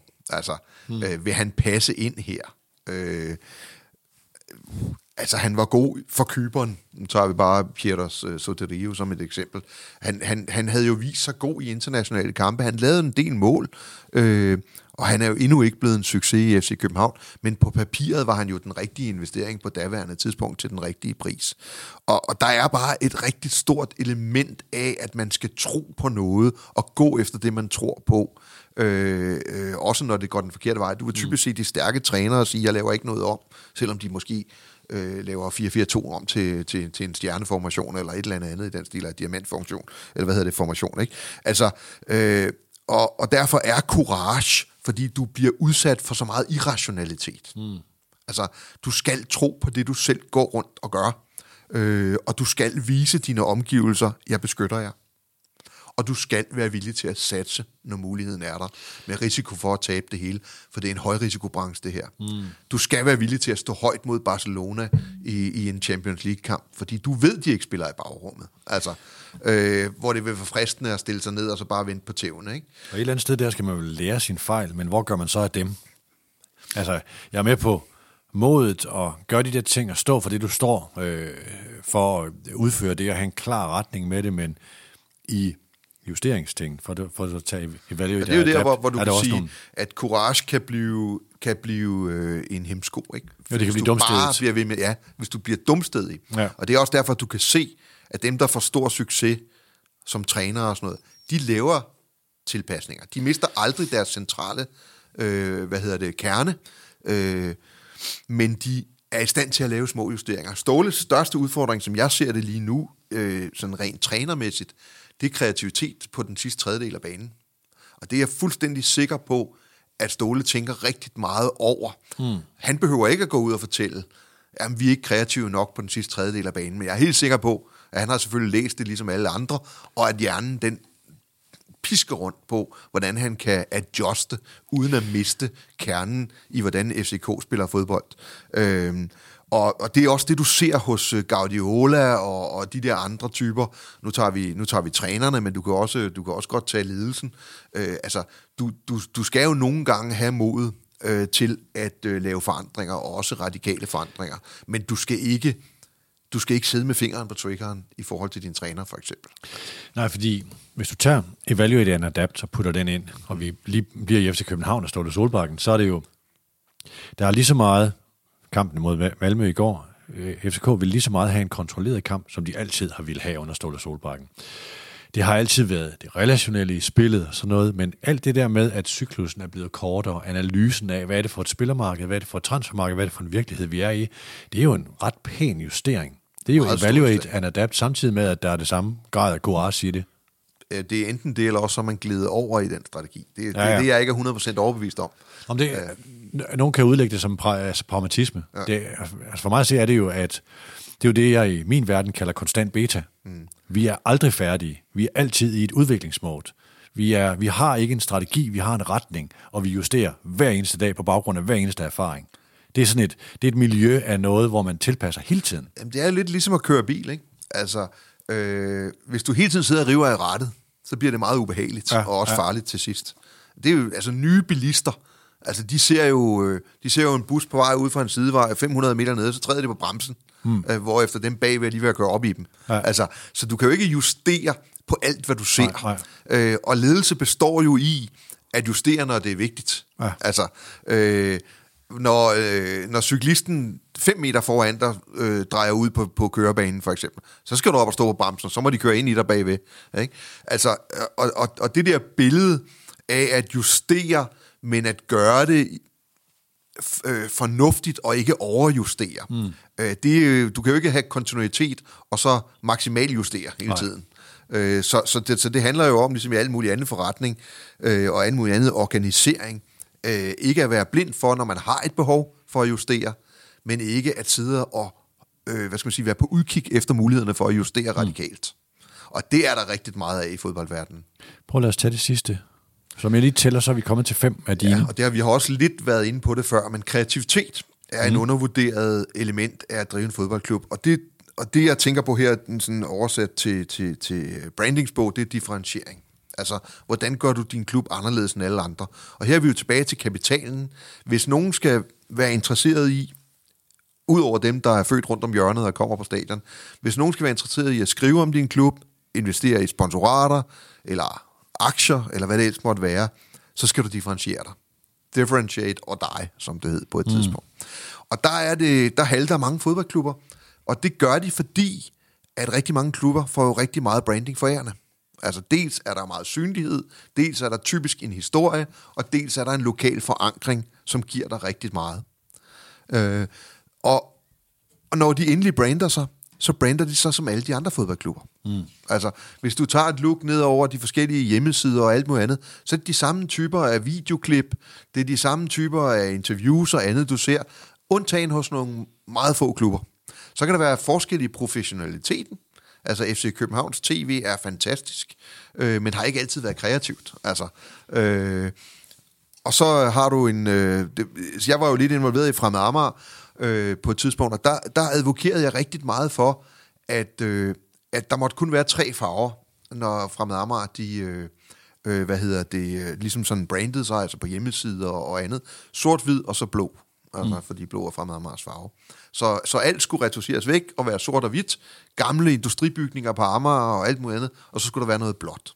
Altså, øh, og alt, hvad de skulle signalere, og de er faktisk på vej tilbage til det. Jeg tror ikke, det er, fordi de har lyttet til mig. Men det skulle være Amager. Amager, Amager, Amager, Amager, Amager. Fordi det er det, der går fremad Amager anderledes. Mm. Øh, og de har et fantastisk navn, fremad. Altså, Amager, det er en retning. Øh, det er også en gammel arbejderbevægelse øh, forværts øh, mm. fra Tyskland og sådan noget. Øh, og Amager, det, det er jo stedet, og det er en ø. Øh, og det skal man bruge. Man skal virkelig forfølge det.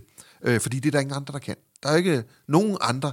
Øh, Herning fremad er væk. Fremad er Valby er ikke ligesom på det her. Så I er fremad på Amager. Øh, og det skal I signalere hele tiden. Øh, I FCK i øh, 90'erne kom det helt af sig selv øh, på, på i den her sådan, øh, kæmpe armbevægelser, altså det vil vi kalde det, øh, at armbevægelserne var større end pokalerne, ikke? Øh, og den ironi, der opstod på neder se rundt omkring klubben, den her, du har kaldt det positiv arrogance, det kan man diskutere, om der er noget, der hedder, men, men den her storbys arrogance, som jo passede med, med, med klubbens raison d'etre og med klubbens placering. Øh, og det synes jeg måske, at man på et tidspunkt holdt op med. Det narrativ holdt man op med mm. at forfølge. Øh, og så blev det meget det sportslige. Hvad kom først? Må jeg lige spørge om det? Altså i forhold til kreativiteten. Altså øh, det der med, vi råber bunderøv selv efter dem inden fra Østerbro, fra B93, der ja. på besøg. Øh, og som jo blev en meget stor del af FCK's narrativ. Var det ned at se, eller var det jeg i klubben, der var kreativ?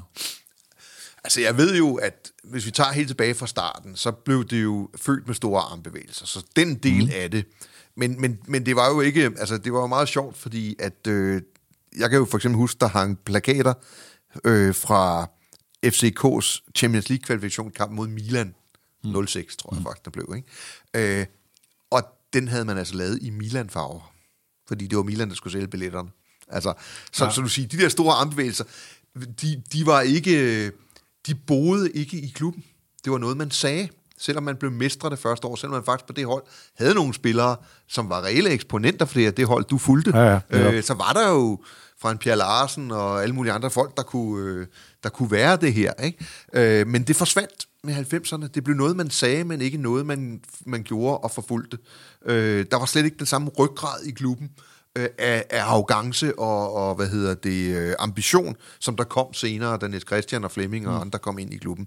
Øh, og i det der mellemrum, der tog folkedybet over. Mm. Øh, og, øh, og jeg vil sige, at hvis der havde været en kim lagt af, af dem, der skabte klubben på toppen, på skuldrene af to meget traditionsrige klubber, som også havde lidt arrogance. Træerne fra Gentofte trods alt, øh, og havde været med fremme ja. mange år.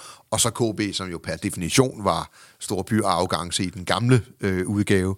Øh, og, og, og der tog, der tog, man tog simpelthen over og, øh, og, og lavede ironiske sange, og øh, kaldt, blev kaldt brilleæber og syntes, det var okay.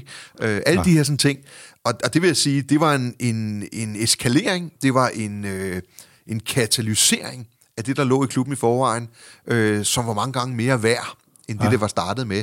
Øh, og så tilfældigvis, så kommer der så en, en fyr ind, og øh, bliver eksponent for det samme. Altså Flemming Østergaard, altså Don Ø, det hele. Altså ja, det er jo som ja. perler på en brandingsnor, ikke? Ja. Hvor, hvor, hvor det, er, det er nedefra, hvis man kan tillade sig at sige det, om, øh, om, om lægterne, og det passer med alt det, der bliver gjort. Øh, og og det, øh, det er måske ikke alt i FC København, der har været så snorlige omkring brandingen, men det var sådan set lige meget, fordi metaproduktet FC København var etableret, øh, og det var solidt. Fordi der det, ligger jo- Det fandtes også på lægterne, ikke? Og det fandtes oppe i bestyrelseslokalerne. Øh, og så får man jo en meget, meget stærk historie, ja. når den er sammenhængende. Og der kan man sige, da man så kom op og blev, hvor man havde lige så store pokaler som armbevægelser, øh, og lige havde vendet sig lidt til det, og Flemming Østergaard forsvandt, øh, Niels Christian Holmstrøm havde fået en mere tilbagetrukken rolle, øh, så blev det mere almindeligt, vil jeg sige. Jeg vil ikke sige mm. ordinært, men, men, øh, men det blev mere øh, sådan storklubagtigt, øh, både på hjemmesider og på lægterne.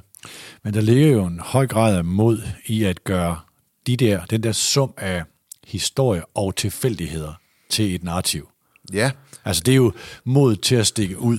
Altså en klub, der blandt andet er bygget på, og det her er sagt i den mest positive forstand, på selvfedme, ja, er jo i den grad blevet en USP. ja. Og det er Jamen, ret interessant. Og, men, men det blev en USP i det øjeblik, hvor man faktisk kunne leve op til det. Ikke? Ja. Altså, du kan sige, du skabte narrativet øh, ud af manglen på evnen til at, øh, at leve op til, til selvfedmen. Men da så selvfedmen kom, så var det ligesom sådan, tingene faldt på plads. Bling, bling, bling, bling, bling, bling, bling. Nu var vi den klub, vi havde påstået, at være, men vi har stadigvæk ironien. Altså, det er Ja. en fantastisk ting. Og det, det, det er jo blevet udvasket, og sådan må det nok være. Men, men nu har man jo en, øh, en endetribune, der, øh, der, der matcher sydsiden i, Brøn, øh, i Brøndby, og, og i princippet jo fungerer efter de samme principper. Jeg ved godt, nu er der nogen, der bliver rigtig sure, men, men det handler jo om at bakke sin klub 100% mm. op på ude- og hjemmebane. Øh, og, og, og begge steder er man jo rigtig god til det øh, nede bag målet. Men i 90'erne var det langsiden, de gode pladser, ikke? Altså, og, øh, og det var ironien, og det var de sjove sange. Og der må jeg bare sige, at de sange, jeg hører i dag øh, i FC København, adskiller sig jo ikke voldsomt fra de sange, mm. du kan høre på alle andre stadioner. Og det der med, at vi er federe end de andre selv, når vi er ved at tabe til Randers, øh, som, som det var dengang, det, det var, Og det var ligner, det fantastisk. ligner sidste år. Og, Dan, vi er ved at have lavet det, der bliver en øh, 6K eller K6, eller hvis jeg får kultur med, så en 7K eller K7-strategi. Jeg ved ikke helt, hvad vi skal kalde den, men sådan en sammenfatning, og vi har taget to, to timer nu med vores første halvleg, vores anden halvleg, hjerte og hjertet, og vi er lige ved at kollapse af det. Øh, du skal gøre klar til Brad Paisley, jeg skal til et møde ude i Idrættens Hus, øh, vi har sådan lige den bagkant, men... Øh, vi har givet nogle, nogle, øh, nogle vurderinger af, hvad skal der til, hvad beskriver den, øh, den perfekte fodboldklub. Vi har brugt nogle konkrete ting undervejs, men jeg håber, det giver mening i forhold til, øh, til, til det her. Er der noget, du ikke har fået med, Dan?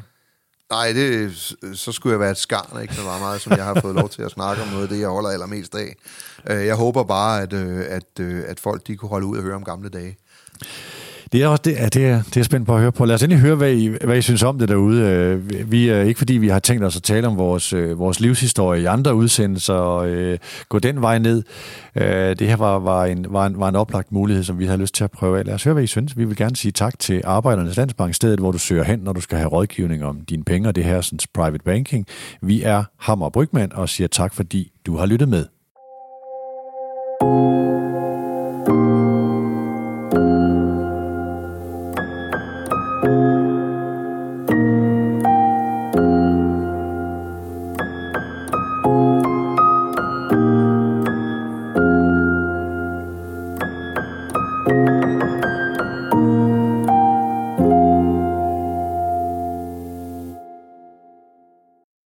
Udsendelse er produceret af Mediano Media og sponsoreret af Private Banking for Arbejdernes Landsbank.